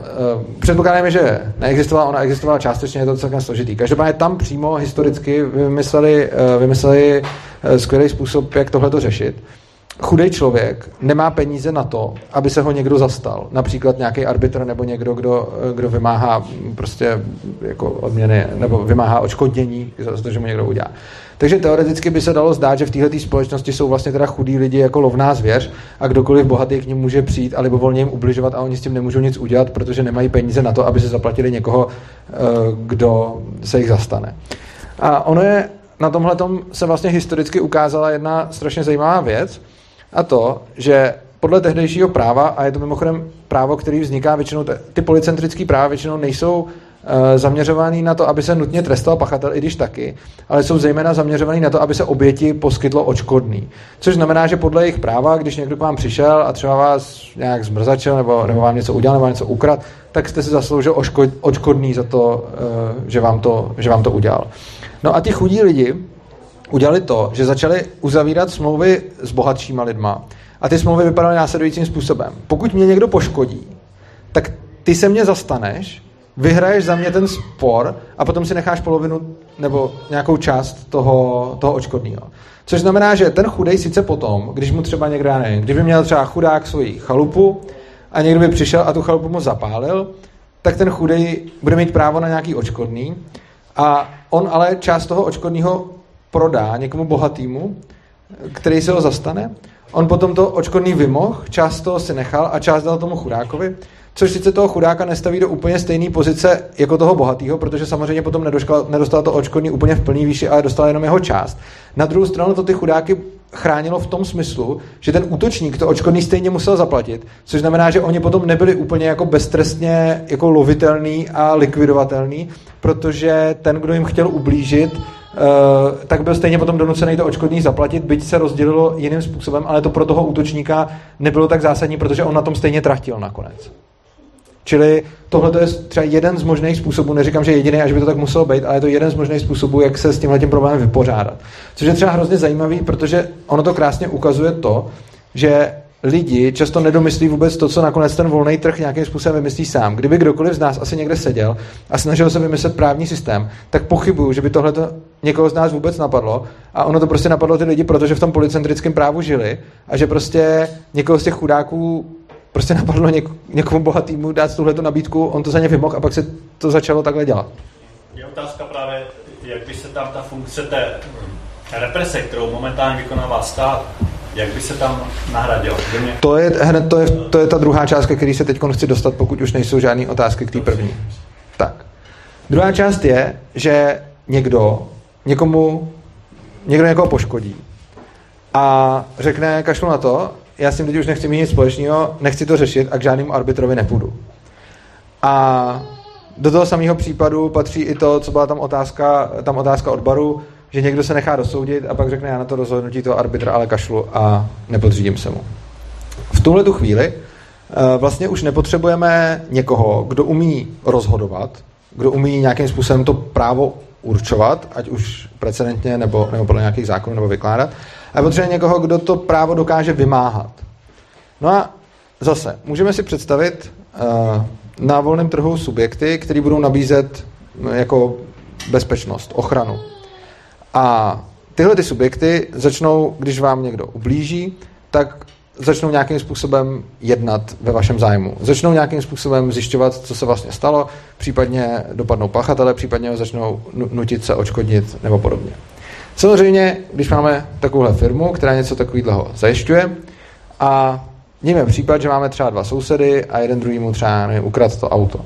A teď každý z nich má, teď řekněme první jednoduchý příklad, oba dva jsou u té samé firmy, která zajišťuje bezpečnost. Tak se na ní oba dva obrátí. No a co teď ta firma může dělat? No ta firma samozřejmě nemůže s oběma uzavřít smlouvu, nebo jako může, ale potom ji nemůže jako reálně plnit, takže by to byl nesmysl, že jim řekne, kdykoliv se na mě obrátíte, tak my uděláme všechno ve váš prospěch. Ta firma daleko spíš udělá, že řekne, máme tady smlouvu, že vás budeme chránit, když někdo naruší vaše vlastnictví.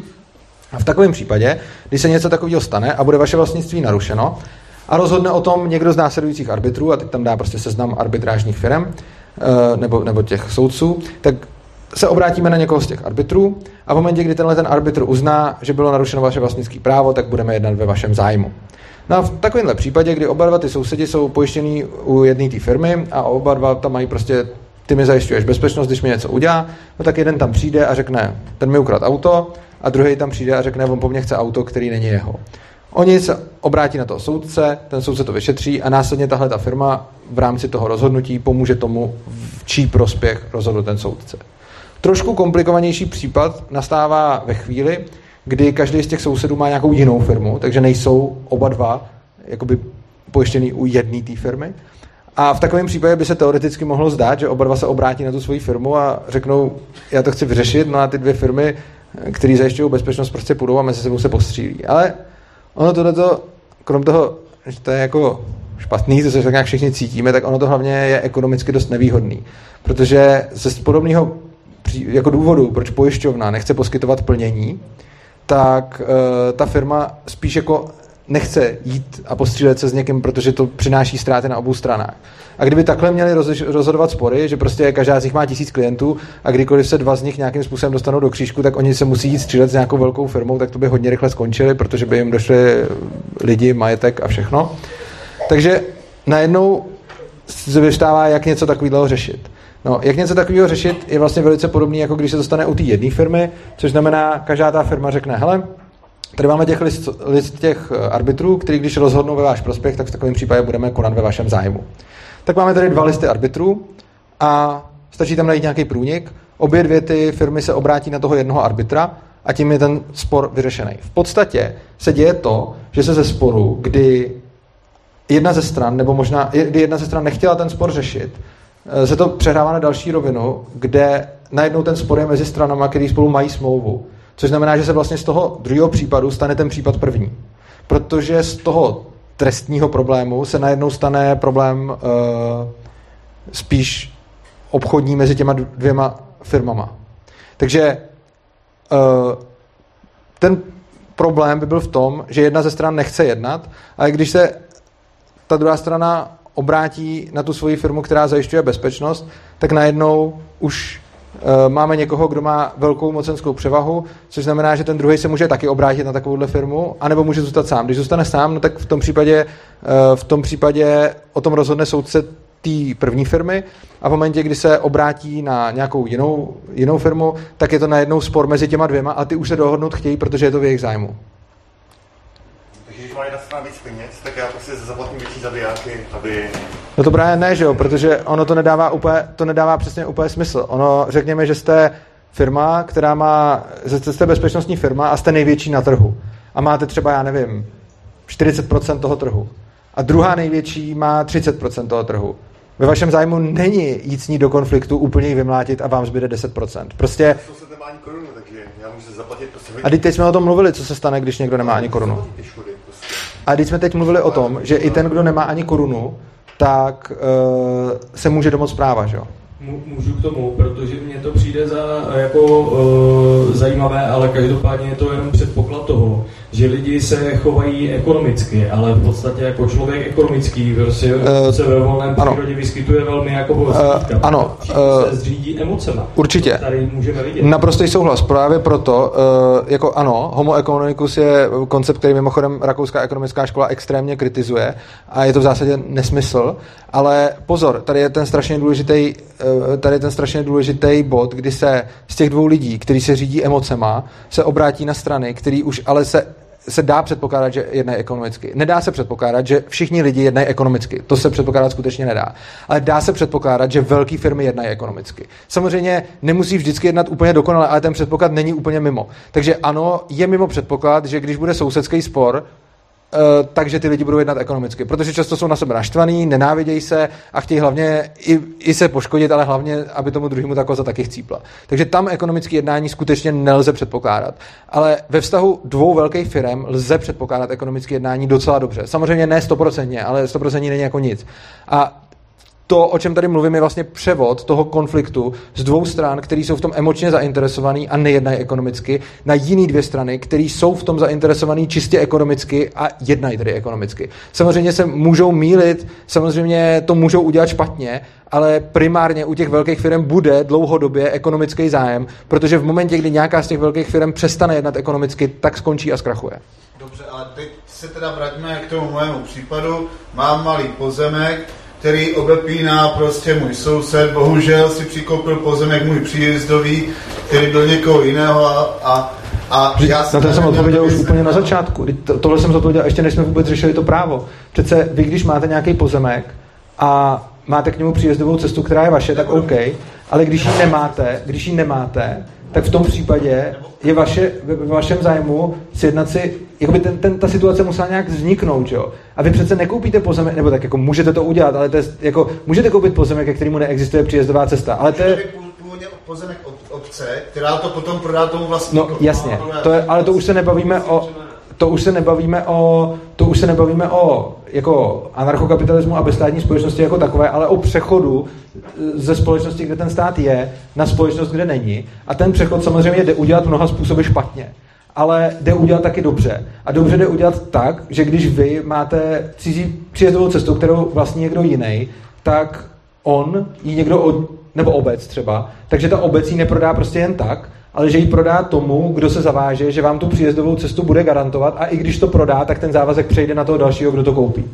A samozřejmě, ta obec se na to může vykašlat a prodat to prostě tak, ale to není úplně jako chyba volného trhu, ale je to chyba té obce, jo? Dobře, tento, tato situace nastane. Já prostě nebudu vrážet peníze do nějaké bezpečnostní agentury, která by mě platila, kterou budu platit, nebudu platit, ne, nechci dávat do, do arbitra. Počkejte, tato situace nastane. Je, je to, že vy vlastně předpokládáte už to, že nastala nějaká situace, kterou jste si zavinil tím, že buď stát něco podělal, anebo vy jste se o to nestaral. A vlastně mi říkáte, dostal jsem se do situace, ve který buď jsem já jednal hloupě, nebo stát jednal zle.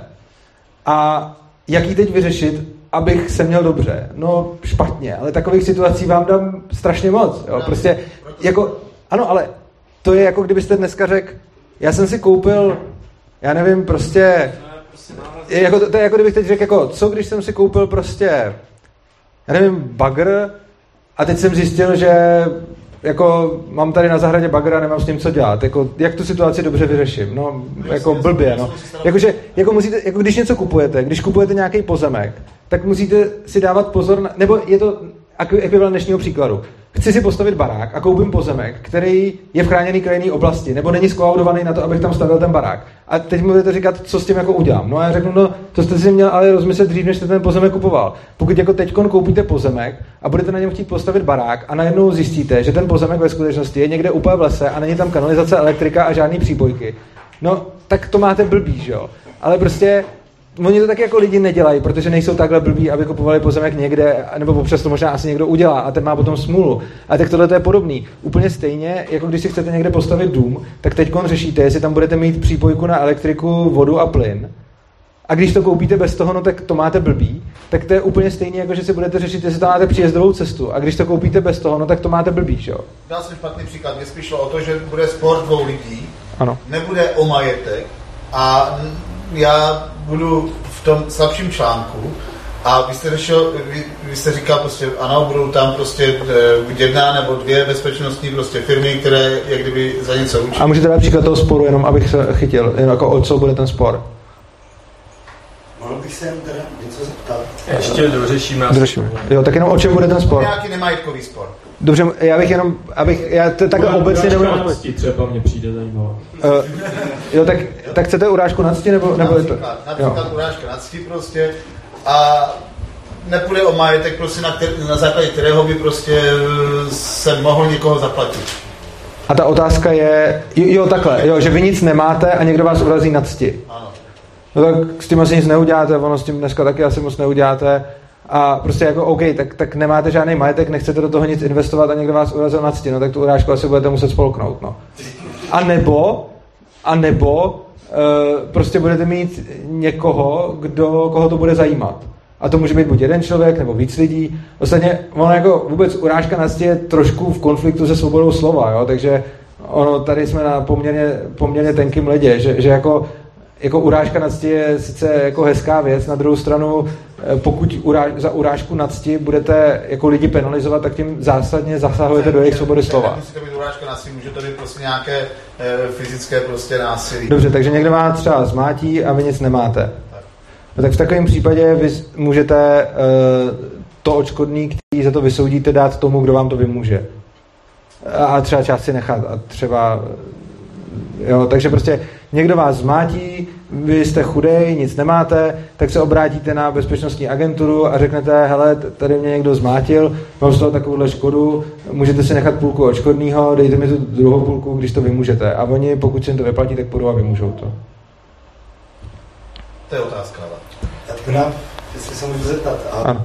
Jako tady ten systém mi přijde, že jako by opravdu mohl fungovat, ale zase naráží na jednu jako tržní nedokonalost. A to je to je ten monopol. Vy jste sám řekl, že silnější vítězí. Takže samozřejmě... Pokud to jsem neřekl, nebo... No, jako by řekl jste, že silnější firmy jakoby vždycky mají lepší postavení všeobecně. Jo? No to jo, ale to ještě neznamená, že... Jo. Že vždycky zvítězí. Pardon. Jo?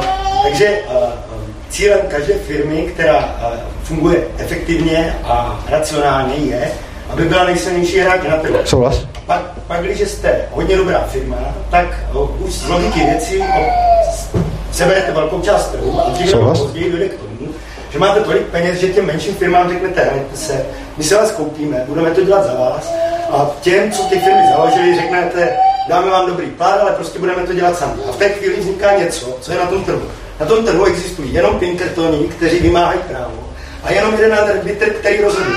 A najednou tady máte stát. dvě organizace, které nikdo nevolí. A to je stát. Nikdo je neřídí je to stát, ale je to soukromý stát. No.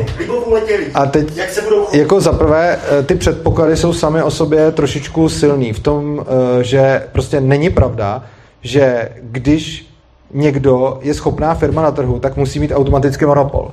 Eh, není to pravda proto, že jí v tom brání ty ostatní schopné firmy. Jakože to, vlastně ten předpoklad, z kterého jako vycházíte, což znamená, jsem dobrá firma, jsem všeho schopný majitel a chci teda monopol a chci co nejvíc trhu, tak mě v tom stojí v cestě ty ostatní všeho schopní majitelé těch ostatních firm, který chtějí to tež. Což znamená, že jakoby já nemám automaticky všechno zdarma. Ale když se už stane, že teda já nějakým způsobem budu jako získávat a získávat a teď najednou se stanu jako už jako hodně mocným, což se samozřejmě stát může, tak pořád to ještě neznamená, že budu jediný, protože na to, abych všechny skoupil, by museli všichni prodat. Že?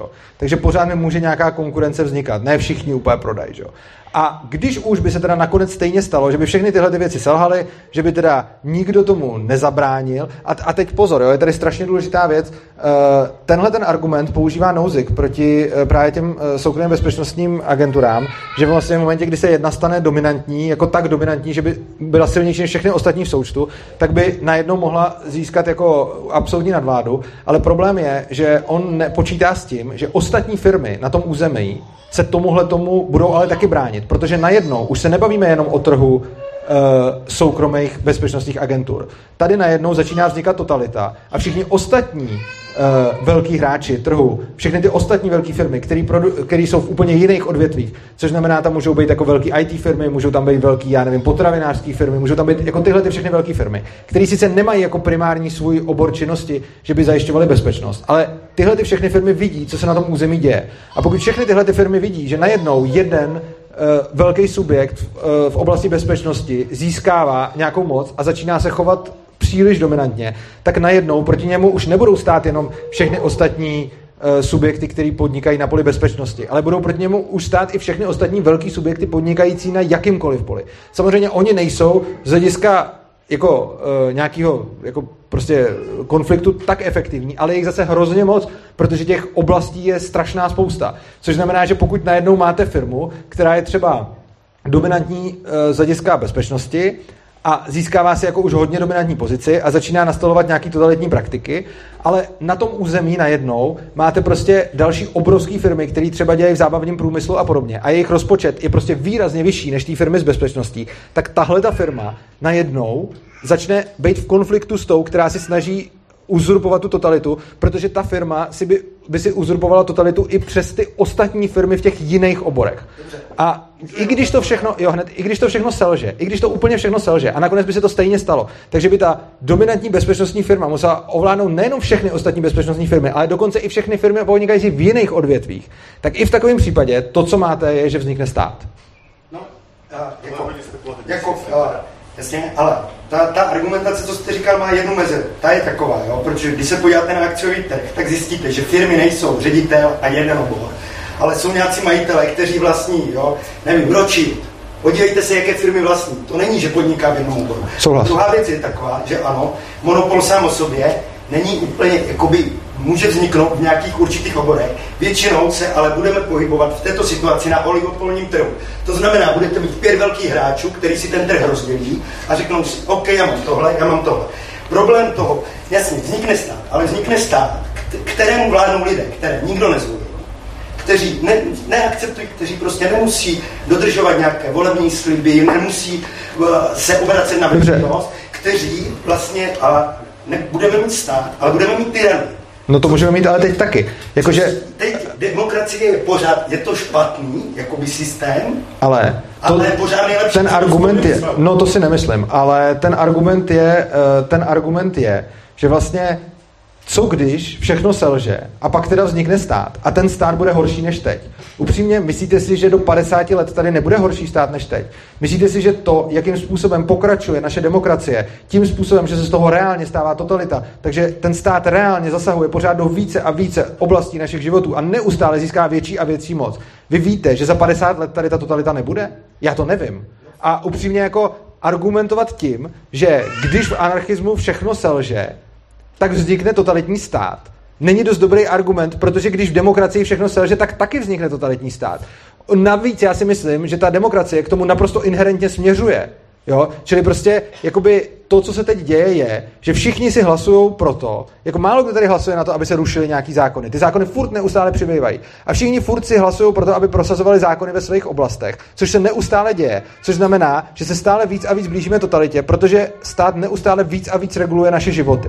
A teď tady máte takovýhle stát, který reálně je na cestě k totalitě. Když se podíváte na to, jakou moc a zodpovědnost a, a sílu a, a prostě e, do kolika oblastí zasahoval tenhle ten stát před 20 lety, před 10 lety a teď konc, tak vidíte, že ten trend zrovna momentálně je poměrně jako špatný. Což znamená, že se blížíme k té totalitě. A ano, máte pravdu, pokud v anarchismu selže spousta věcí, může nastat totalita, ale pokud v demokracii selže spousta věcí, tak taky může nastat totalita. A navíc si myslím, že u té demokracie je to čistě zákonitý průběh. Dobrá, ale na, na tohle téma teda bych řekl jednu věc, jo. Jistě, to nebyl úplně můj argument, jako že když to selže, stane se tohle.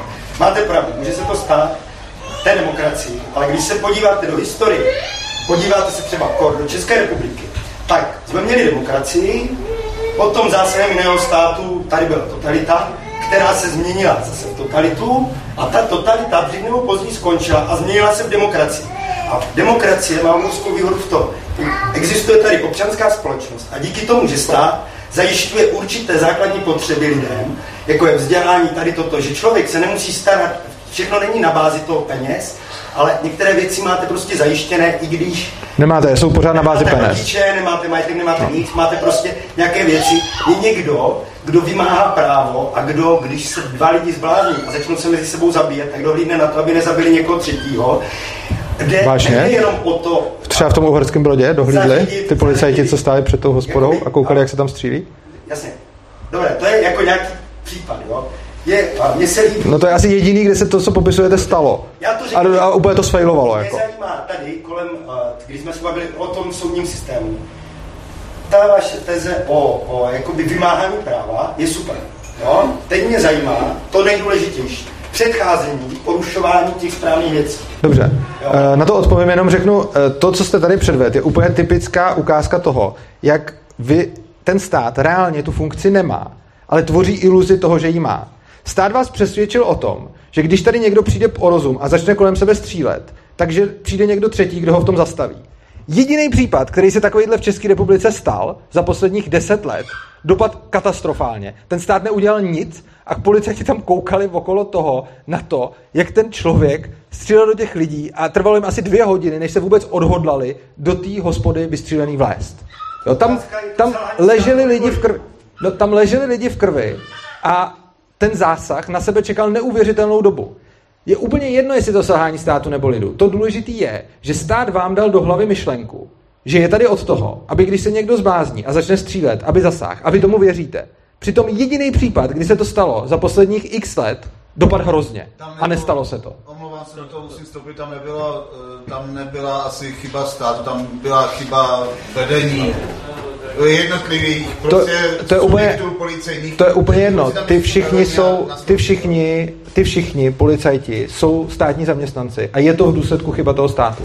Prostě jako je to asi tak, jako kdybyste řekl, že prostě, já nevím, já si půjdu koupit do Alzy počítač a nedostanu ho a ještě mi prostě pošlou něco úplně jiného a pak řeknu, no to není chyba Alzy, ona je to chyba tam toho skladníka. To taky nikdy neřeknete. Navíc, A to, navíc by tam nedošlo, k, omlouvám se, do toho musím vstoupit, navíc by tam nedošlo k záchraně všech lidí, ale maximálně jednoho chlapíka, který no já vím, ano, s tím souhlasím. Ale ne všech. Ano, s tím souhlasím. A, Ano, ale teď přesně o tom já mluvím. Tamhle ta teze, která přišla, byla, že stát je tady od toho, aby když někomu rupne v kouli a začne kolem sebe střílet, že přijde a zastaví to.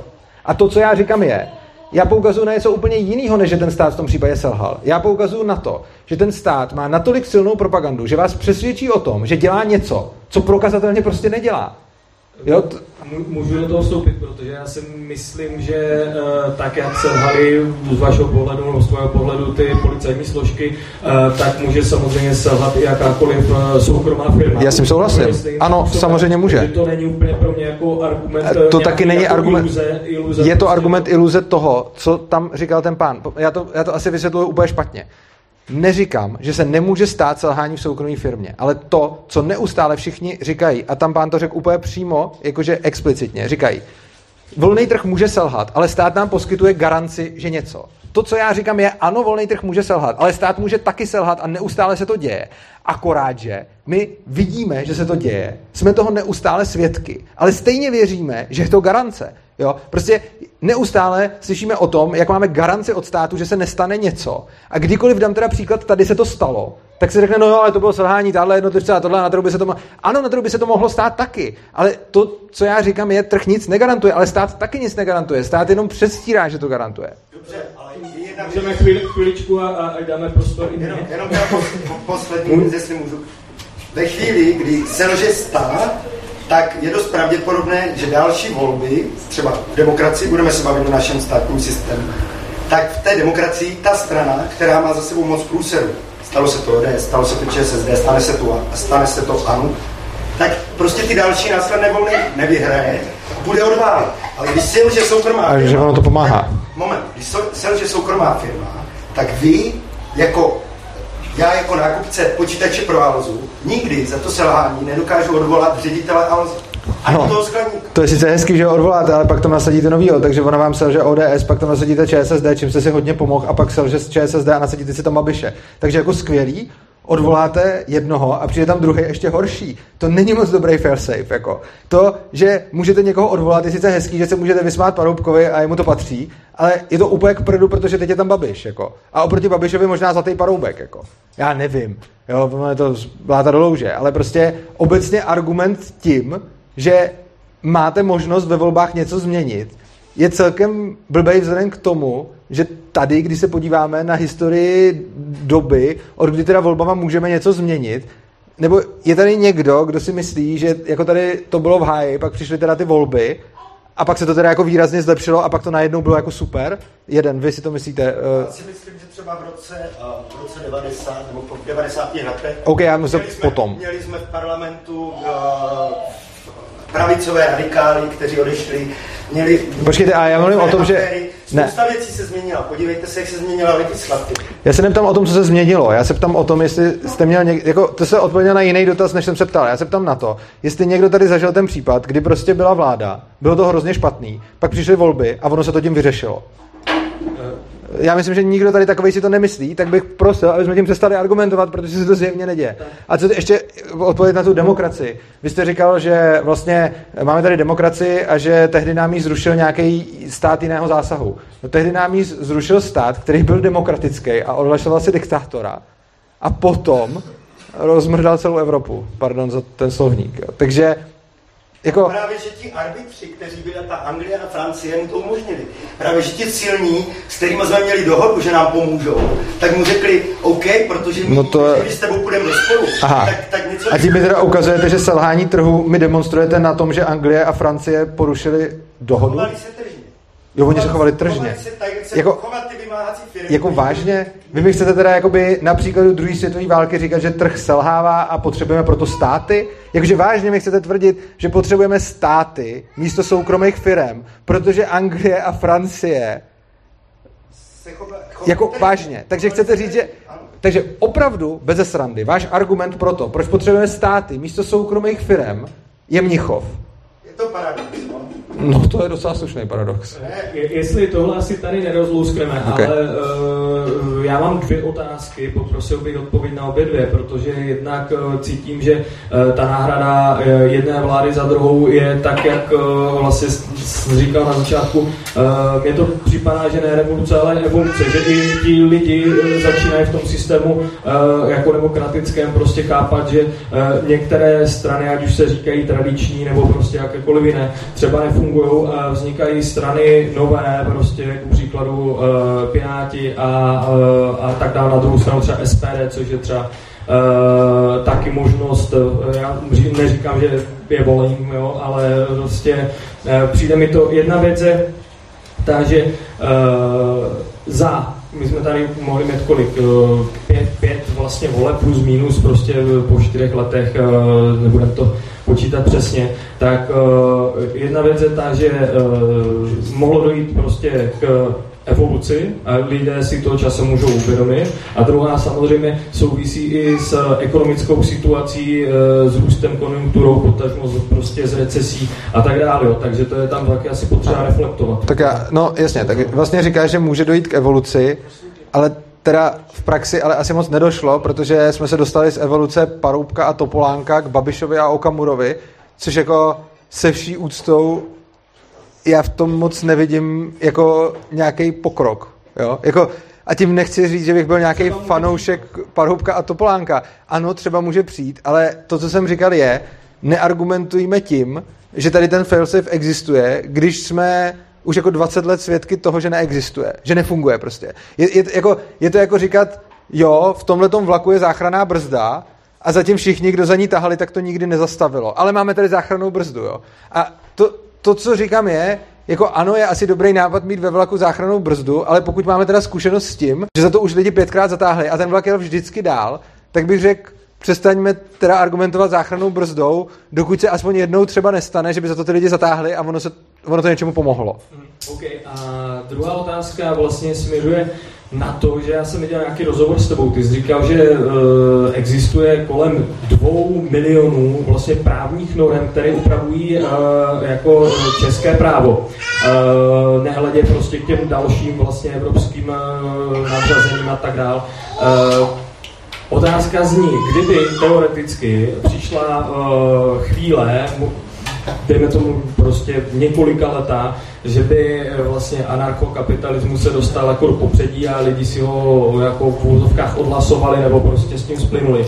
Jak by, eh, jak by ten by ten tvůrce nebo ti tvůrci prostě to uchopili, to by uh, jako zrušili část norem, nebo by to zrušili úplně všecko a jenom od píky. Uh, vlastně to je proces podle mě, tak jak to vznikalo, tak prostě to trvalo staletí, než se ano. prostě to vybudovalo. A teďka vůbec nedokážu ani jako popsat, jak bych, jako kdybych měl tu možnost, jak bych to vůbec uchopil. Prostě. Tak je to, to, o čem jsem tady mluvil ohledně té konkurence. Prostě v momentě, kdy bude umožněna tahle ta konkurence, tak ty nové firmy začnou přicházet s jejich způsobem eh, rozhodování sporů a pokud se nějaký z nich ukáže jako rozumnější, pak eh, samozřejmě a, a jako nejsem sociální inženýr na to, abych mohl říct prostě vyhodí se milion právních norm, nebo zahodí se to celý a pak se začne budovat, nebo něco takového. Ono to samozřejmě taky, jak jsem říkal, nemůže jít prostě ze dne na den. Je to prostě tak, že se povolí nějaká konkurence a v ten moment prostě začne, v ten moment začne třeba, může jako začínat platit něco trošku jiného. A teď jako já samozřejmě nemůžu říct, jestli najednou někdo přijde s něčím už jako velkým, nebo jestli se to bude postupně budovat z něčeho, nebo jestli třeba to začne v nějakém jednom oboru, a pak by se, nebo jako oboru práva, a pak by se to jako šířilo dál. Tohle to prostě nejsem schopen říct. A jakoby to, co já říkám je, umožněme to, nechme ty lidi to zkusit a, a ono se to nějak začne někde rodit prostě. Takže prostě umím si představit, že třeba najednou vznikne alternativa třeba obchodnímu právu, a, ale třeba ne trestnímu zatím. Jo? Nebo, ně, nebo něco takového. Já, já sám nevím. Jakoby tenhle, ten, jako, jde o to, že ten přerod té společnosti musí začínat nějakým způsobem postupně. A tohle je jedna z posledních věcí, ke který by to mohlo vést. Což znamená, že když bychom osekávali stát, tak ať si to představíme, že to budeme dělat, jak chceme, tak rozhodně musíme, jako nebudeme začínat od toho, že zrušíme právo prostě, že jo. Budeme začínat tím, že zrušíme ty nejvíc zbytné věci. A tím, jak se to bude rušit, tak ta společnost se bude měnit. Že? Takže potom, až už dostaneme na to, že bychom rušili jako centralizovaný právo, tak ta společnost už bude vypadat o hrozně moc jinak. A bude to za sto let A já tady těžko můžu říct, jakým způsobem za 100 let ve společnosti, která by hypoteticky třeba měla už malý stát, ve kterým, který bude zajišťovat jenom prostě právo a to je celý, tak jak by takováhle společnost mohla prostě postupně transformovat zákony, což mimo jiné se váže i na to, že pravděpodobně tím, jak by se ty jednotlivé odvětví uh, jako se jich stát zbavoval, tak budou zanikat ty právní normy. Že? To je prostě v momentě, kdyby třeba stát přestal být monopolista na poli vzdělávání, tak strašně moc zákonů zanikne, že? který se toho týkají. A mě to přivádí vlastně k otázce, jestli uh, jako anarchokapitalista člověk odmítající vlastně uh, násilí neútočné, nebo útočné, tak jak jsem pochopil, tak uh, jak byste to vlastně chtěli udělat, uh, protože mě jediný Jediný jako logický prostě argument, který mi napadne, tak je to, že vlastně anarchokapitalisti si musí v úvozovkách udělat stranu, vstoupit do té vlády, kde si to jako odhlasují prostě a postupně si to tak budou měnit. Jinak prostě není šance, že byste se myslím, k tomu jako jakkoliv dopracovali jinak. Já myslím, že úplně ne. Uh, samozřejmě mohla by to být jedna z možností a jde o to, že tohle to už je až ten jakoby poslední, poslední bod, jakože nejde společnost změnit jako ze zhora. Nejde to udělat tak, že bych teď třeba vyhrál volby a nějak změnil společnost. To prostě podle mě nefunguje. Ostatně vidíme to vždycky někdo přijde a ty lidi možná někdy i fakt věří, že udělají lepší společnost a fakt možná jdou k moci s tím, že si myslí, že to bude. To, to prostě nikdy, nikdy nevychází. Takže ano, možná nějaký politický proces tomu může napomoct, ale ta první zásadní věc je změna toho paradigmatu plus tvorba nějakých těch paralelních struktur. Přičemž jako ono se, jako jsou jakoby dvě možnosti. Nebo jako rozhodně tohleto, co říkáš, může být jako možnost, ale rozhodně ne sama o sobě, až potom ten důsledek. Jako v momentě, kdy tady bude anarchokapitalistů prostě 5%, tak třeba můžou mít nějakou svoji stranu, která ale stejně jako nic zásadního prostě neovlivní, ale prostě vůbec udělat tady 5% anarchokapitalistů je jako ten největší krok. Pak samozřejmě, když by jich tu bylo 60%, tak už jako si to můžou i odhlasovat.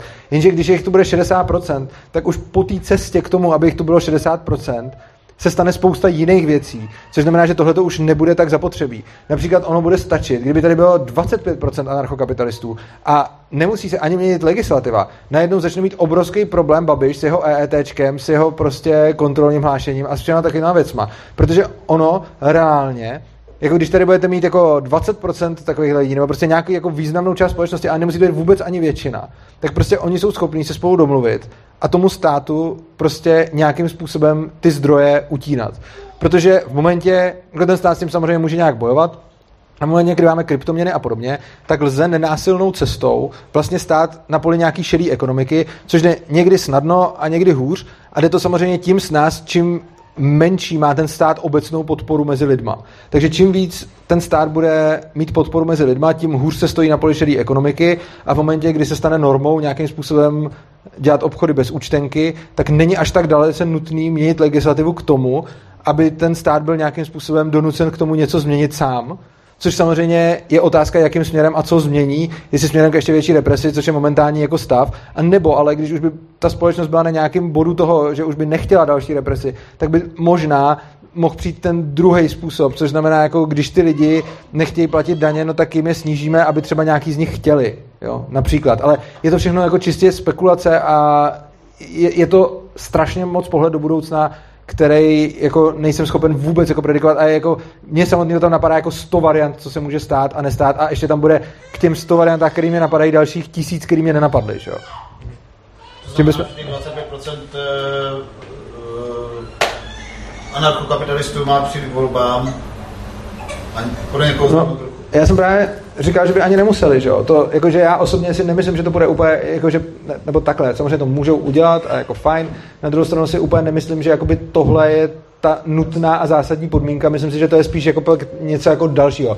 Myslím si, že jakoby daleko zásadnější je uh, nějakým způsobem působit na tu společnost a nemyslím si, že ty volby jsou vůbec tak zásadní, jako neříkám, že jsou k ničemu, ale nemyslím si, že, že to je tak zásadní, tak zásadní jako věc, protože daleko spíš si myslím, že té společnosti jako mnohem víc pomůže to, že ty lidi prostě tomu státu nebudou věřit a vzájemně se nebudou práskat, když třeba někdo tomu státu nebude něco odvádět a podobně. Což znamená, že daleko spíš než e, tu cestu, že se změní legislativa, vidím jako použitelnou tu cestu, že prostě e, lidi nebudou donášet na svý sousedy eh, protože nebudou ani přesvědčení o tom, že to je jako správně. Jo? Ale to je strašně slabý začátek. No je to aspoň nějaký začátek, jako každý začátek musí být slabý, protože v momentě, kdy máte, v momentě, kdy máte nějakou myšlenku, která odporuje celospolečenskému paradigmatu, tak ten začátek bude vždycky slabý. To je podobný jako eh, když jste měl otrokářství a teď někdo přišel s myšlenkou, že by tady otrokářství nemuselo být. No, ty, o kterých jsme slyšeli, že otrokářství rušili, byli až dávno nástupci těch, kteří s tou myšlenkou první přišli. Že? To byla taky parta bláznů, o kterých, který měli strašně slabý začátek. Že? Ale prostě jako nelze udělat silný začátek v momentě, kdy přicházíte s myšlenkou, která odporuje něčemu, čemu drtivá většina společnosti věří. Ten, jako ten první krok je vždycky je přesvědčovat, protože, respektive některý lidi to chápali a přesvědčovali je a často tím něčeho dosáhli, taky ne vždycky, ale někteří lidi to nechápali a pokusili se nějakým způsobem udělat nějakou revoluci nebo něco takového a to pak dopadlo vždycky špatně. Takže ten silný začátek je vlastně jedině nějaký silový, ale to si myslím, že ani nevede k tomu cíli. Tam byl ještě dotaz, jestli se... Už bych to pomalu asi možná chýlil ke konci, jo. Jsem rád vrátil k těm eh, negativním externalitám a k tomu, že jako vzduch je společné vlastnictví, jak, že, že, jak je vzduch prostě jako společné vlastnictví. Když budeme nějakou, nějak, nějak, nějaký subjekt, který bude něco vyrábět a bude prostě vypouštět nějaký bordel do vzduchu. Je třeba koksárna, koksárna v přívoze, Ten... máme tam kamarádku, která bydlí hned dole a má, mají s tím velký problém. Uh, když někdo vypouští do ovzduší něco, co vás poškozuje, tak v tu chvíli on... Nebo řekněme budoucí generace, například jako globální vyplování, že, že jo, a, a, a, Eh. uhličitý. No, takhle. Obecně, když něco poškozuje příští generaci, tak to poškozuje asi i vás, že jo? Jako, Ale to nepoškozuje mě, prostě mi to je jedno, já umřu prostě a, a tak se Jako- Jakoby takhle. Obecně, když někdo vy- vy- vypouští do ovzduší něco, co vás poškozuje nebo někoho poškozuje, tak tím, Nebo moje děti třeba. nebo vaše děti poškozuje, tak tím porušuje jejich vlastnický práva, protože eh, ten základ, na kterým anarchokapitalismus stojí, ty vlastnický práva, mají jednu úplně základní věc a to je sebevlastnictví. Že každý člověk vlastní sám sebe. To je takový strašně důležitý kámen celé téhle filozofie a je to vlastně takový úplně počátek toho vlastnictví. Obecně, když se řekne vlastnictví, tak většina lidí si představí, že vlastním auto, dům a, a prostě něco takového. Ale anarchokapitalisti, když říkají vlastnictví, tak jako první a alfa a omegu toho všeho myslí to, že člověk vlastní sám sebe, svoje tělo. A poškozování tohohle toho těla, klidně vypouštěním e, nějakého bordelu do ovzduší nebo i jakkoliv jinak, e, je zásah do těch vlastnických práv. Což znamená, že podobně jako vás někdo může třeba zbít a tím naruší integritu vašeho těla, tak když vypustí do ovzduší něco, čeho se nadecháte a pak z toho dostanete rakovinu, tak taky e, naruší prostě integritu vašeho těla. Samozřejmě asi ještě horším způsobem. No úplně stejně jako jakýkoliv jiný porušování vlastnických práv, co jsme tady řešili, to je to vymáhání práva a ty, a ty soudy. Takže prostě v momentě, kdy třeba bude dostatečné množství lidí, kteří uvidí, že někde je fabrika, která jim tam čoudí a prostě oni z toho dechají bordel a je to třeba rakovinotvorný, nebo, nebo ani nemusí takhle, prostě je to prostě nějakým způsobem jako poškozuje, no tak tyhle ty se můžou obrátit na, na, to, na toho vymáhatele těch práv ten se obrátí na soudce, který bude rozhodovat prostě, jestli se to děje nebo neděje a když zjistí, že se to děje, tak uh, ta fabrika bude ukončená, uh, jako donucená to ukončit úplně stejně, jako třeba když někdo ukradne to auto, tak bude donucený ho vrátit. Jako jediný, v čem se to liší, je, že v případě toho ukradeného auta je to jeden člověk proti jednomu člověku a v případě tady toho vypouštění do ovzduší je to strašná spousta lidí proti nějakému jednomu velkému subjektu.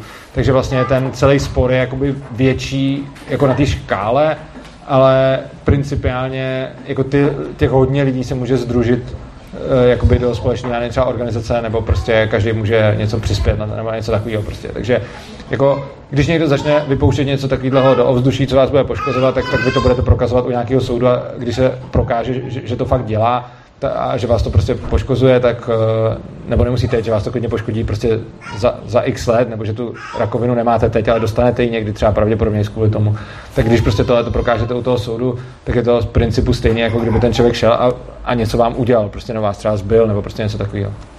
To je sou- současná situace, že jo? A, a tady narážíme na jeden problém, to jsme, jsme ty informace, a nevím, jestli to slyšel, Joseph Stiglitz, uh, šéf Sberbanky, dostal 2001 Nobelovu cenu, že když někdo ví prostě víc než uh, jiné části na trhu, tak ten trh je pokroucený, tom bohatý, že Ne, nepřestane. je pravda, že asymetrie informací je, jako asymetrie informací v jakémkoliv, jako ta, nikdy nejsou symetrické informace. Asymetrická informace je vždycky a to, že trh přestane fungovat, znamená co? To znamená, že přestanou existovat idealizované modely mainstreamové ekonomie a nikoliv závěry rakouské ekonomie, která s tímhle tím inherentně počítá. Rakouská ekonomie, na který stavím, počítá s tím, že na trhu je informační a spousta dalších nerovností. Což znamená, že e, problém je v tom, že se často plete mainstreamová ekonomie, která má například homo economicus a dokonalou konkurenci a dokonalou informovanost a podobně. A na tom se staví nějaký modely, které jsou z principu špatný, přesně protože tyhle ty předpoklady prostě nejsou splněny. Rakouská ekonomie s tímhle tím nepočítá. Rakouská ekonomie nepočítá s homo economicus, nepočítá s dokonalou konkurencí a nepočítá s dokonalou informovaností. Naopak počítá s ekonomickou asymetrií, s lidmi jednajícíma emočně a počítá s tím, že každý má jiný množství informací a počítá s tím, že není dokonalá konkurence a tak dále. To mě třeba zajímalo, protože jsem nevěděl, a například tady mluvil o Liberta o rakouské ekonomické škole, oni odmítáte, nebo vy odmítáte selhání trhu. A to, tohle jako, tohle nerozumím. Jak je možné si odmítnout tenhle fakt, že může dojít k monopolu, může dojít k, že uh, nějaká matematika. My neodmítáme to. Že nic jako to optimální trh a on přestane být to optimální. My neodmítáme to, že jako zase, co se týče monopolu, mám o tom zase celou přednášku, ale prostě je, je jako třeba vyjasnit si nějakým způsobem definice. Eh, my neodmítáme to, že může na trhu nastat dominantní hráč. Neodmítáme to, že se může stát, že nějaká firma bude mít prostě 95% trhu. Jenom tohle záleží, jakým způsobem k tomu došlo a podle toho záleží na tom, jestli je to špatně. Konkrétně, když k tomu dojde tak, že ta firma dostane privilegium, že jako jediná to může dělat a ostatní to budou mít zakázaný, tak potom budou následovat všechny ty negativní dopady. Za předpokladu, že ta firma získá 95% na trhu tím, že prostě poskytovala lepší služby než ostatní firmy, tak v takovémhle případě to ničemu nevadí, protože ona, když začne, a zároveň pořád ještě nikdo nemá zakázaný vstup do toho odvětví, tak to ničemu nevadí, protože v momentě, kdy tahle firma by začala dělat ty věci, kvůli kterým je ten monopol špatný, což znamená, by třeba zvýšila ceny, dávala méně kvalitní a podobně, tak ji zase může zpátky vytlačit ta konkurence. Může, jakmile ten svůj dostatečně veliký, tak může dočasně snížit ceny, byla konkurence. Ano, a přesně tohle to dělá třeba Standard Oil. To je prostě zajímavý příběh toho, ale potom jako stačí se podívat na cenu toho petroleje, v kterém podnikal. Prostě ano, oni to dělali. A potom, jako ano, likvidovali tu konkurenci, to je pravda, a neustále to dělali, ale likvidovali ji tím, že snižovali ty ceny, což pro ty zákazníky bylo dobrý. Takže ono vlastně jako ano, vy můžete mít obrovskou firmu, která likviduje konkurenci těma, těma praktikama, ale nemůže zároveň likvidovat konkurenci a škodit zákazníkům. Ona prostě likviduje konkurenci, ale ty zákazníci na tom vydělávají. Plus hodně lidí na tom vydělá taky. Například docela vtipný je, že u Standard Oilu, který měl, jako, když chtěl lokálně potlačit konkurenci, tak tam schodil ceny dolů a našli se lidi, kteří tam jezdili, nakupovali to a s tímhle nakoupeným petrolem konkurovali Standard Oilu jinde. Jo, takže prostě ono, proti tomuhle tomu se lidi mají jak bránit. A zajímavý na tom je, že Standard Oil ano, likvidoval konkurenci, ale za dobu, co prostě fungoval takhle, neustále šla dolů cena petroleje a zvyšovala se kvalita jejich služeb. Což znamená, že to sice bylo takový to, čemu v ozovkách říkáte monopol, rakouská škola tomu říká dominantní hráč, ta, tomu, ta tohle to nenazývá monopolem, protože nemá tu jako výhradní licenci, a to je celkem úplně jedno. Důležitý je, že pokud je to v úzovkách monopol nebo dominantní hráč, který je z nich volnotržně a nikoli nějakým nařízením, tak v takovém případě, a to je ten, o kterém teď mluvíme, a je to třeba Standard Oil, to pomáhá těm zákazníkům. On to dělá natolik dobře, že sice likviduje konkurenci, ale neustále stlačuje dolů cenu. Jako obecně globálně. Ne, tak se, tak se podívejte na ceny toho petroleje, ono to takhle funguje. Jako, teoreticky, jako já vím, že ta teorie jako sníží ceny a potom až chcípne konkurence, tak je zase zvýší. Ale ono to přesně, jako on se to pokusí dělat, ale on sníží ceny, lidi to nakoupí, pak je zvýší a lidi to začnou prodávat a konkurovat jemu samotnému. Jako a ono hlavně, když se potom podíváte na cenu toho petroleje, ona šla celou dobu dolů. To, jako samozřejmě tam byly vlny, ale prostě když se podíváte na, na to, co, co standard dělat cenou petroleje bylo, že ji snížil za dobu svého monopolování asi o nějakých 70% dolů, jo, což je strašně moc. A potom v momentě, kdy zasáhl kongres a rozdělil ho, tak ta cena petroleje zase stoupla. Jo, to, to prostě, já chápu, že je takový ten jako obecná představa, že prostě ten monopol je jakoby ten zlej a on strašně často je, pokud má jako výhradní postavení. Ale když nemá výhradní postavení a, do, a dostane se jenom volnotržně k tomu, že je dominantní hráč na trhu, tak, tak to takhle nemusí být a historie ukazuje, že to tak ani není. Čili je třeba rozlišovat mezi tím, když je to skutečný monopol, to, co rakouská škola nazývá monopolem, a když je to jenom dominantní hráč na volném trhu, což třeba rakouská škola monopolem ani nenazývá, ale můžeme to klidně tak nazývat, to je jenom o názvosloví. Ale poenta je, že je třeba rozlišovat mezi těma dvěma věcma. A tím, že drtivá většina lidí dneska slovo monopol používá pro obě dvě ty věci, tak mezi tím přestává rozdělovat. Ale i když to slovo používáme, tak je třeba tohle rozdělení. Já si třeba nesouhlasím. Tady je nějaká definice Pareto optimálního trhu a to je jako rozbětně monopol, teď kartelové dohody, teď tyhle věci. Ale záleží čemu říkáte monopol. To je ten problém. Prostě buď můžeme použít názvosloví rakouské ekonomické školy a monopolem nazývat jenom toho, kdo má jako privilegovanou pozici a licenci jako jediný to dělat. A ostatní nejsou monopolem. A nebo chcete monopolem nazvat všechny, jako je to OK, je to na vás, je to jenom o slovíčkách. A chcete monopolem nazvat všechny. Pak ale já si trvám na tom, aby jsme tyhle monopoly, pokud je chcete všechny nazvat monopoly, rozdělili na ty dvě skupiny a neházeli do jednoho pytle a vyšetřovali zvlášť, co se děje v každém případě. A já tvrdím, že v tom jednom případě máte pravdu, ale v tom druhém případě pravdu nemáte. A máte pravdu v tom případě, ve kterém do toho zasahuje stát, a nemáte pravdu v tom případě, ve kterém se ta firma dostane na tu pozici na volném trhu. Já, já s tím nesouhlasím, protože volný trh by měl být jako efektivní, a pak se ukazuje, že z nějakých podmínek, že ta symetrická informace, racionální subjekty, všímají podobnou informaci. Ne. Když si přečtete Mízese, zase záleží, čemu říkáte volný trh. Prostě pokud pro vás volný trh je dokonalá informovanost, dokonalá konkurence a tak dále a tyhle ty všechny věci, tak v takovém případě já ale říkám volný trh něčemu jinému. Takže prostě jako, když berete to, jak já mluvím o volném trhu, tak nemá cenu, abyste do toho dával vaší definici volného trhu. Já, když mluvím o volném trhu, tak mluvím o volném trhu, ve kterém je asymetrická informovanost, ve kterém není dokonalá konkurence a ve kterém se lidi chovají tak, jak se chovají. Což znamená, že když chcete něco jakoby vytýkat tomu, co říkám já, tak musíte brát moji definici toho slova, jako používám. A když bychom přistoupili na vaší, tak OK, ale potom, potom já bych místo volný trh musel říkat nějaký jiný slova. Což jako je OK, ale prostě chápete, jakože prostě když chcete napadnout to, co já říkám, tak musíte použít moji definici. Tak ten real, vol, volný trh, takový ten reálný, asymetrická informace, to se ne každý ví stejně, prostě ne ano. to vstupuje stejně. Co Jsou tam bariéry vstupu na trhu. Ano. A ale jenom přirozený bariéry teda. Přestanu zvednout v to, že, že jeden to si ovládá všechno. Diktatura, že jo? No ale to už za pak nebude teda volný trh, ale budíš, ale to, to na co naráží... No to není přirozený vývoj, to je taková teorie, no to, to, jako, to se stane, to je, jako to je stejný, jako kdyby řekl, no tak máme demokracii a ona je to diktatura, no, tak to se stane, no. Jako, no, takže, ale tak to, to, jakoby, to, že argumentujete tím, že někde máte nějaký stav a ona se z něj pak stane diktatura, jako to za dostatečného času můžete říct o úplně čemkoliv. Prostě cokoliv máte, tak se časem na něco mění. Prostě celá společnost není statická. A argument, že když je někde volný trh, tak tam může vzniknout diktatura, jako nemůžu vyvrátit, ale vy nemůžete vyvrátit argument, že když je někde stát, demokracie, monarchie, cokoliv, tak tam může vzniknout diktatura. Prostě, jakoby, což znamená, že ten argument, který dáváte, já ho nerozporuju, jenom říkám, že to není argument proti anarchokapitalismu, ale proti úplně čemukoliv, protože všechno se může zvrhnout nakonec diktaturu. Tak já bych, já bych to s dovolením uh, na poslední úplně otázku, uh, protože přeci jenom už přetahujeme před té kameru basketbalu, jak se říká, takže poslední otázka. Kdo má? Jestli můžu? Tak. Já, já jenom uh,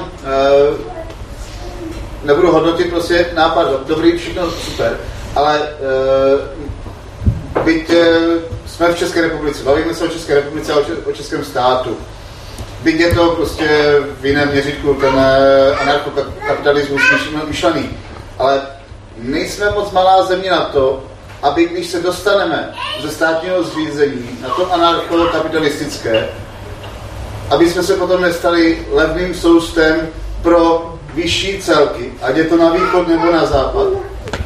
A zase, Samozřejmě se to může stát, ale otázka. Tady byl stát už docela dlouho. Zabránilo to, aby jsme se stali levným soustem? Nezabránilo. Je to zase ten samý argument. Ano, může se stát, že někde budete mít anarchokapitalismus a skončí to tím, že přijde jiný stát a zabere ho.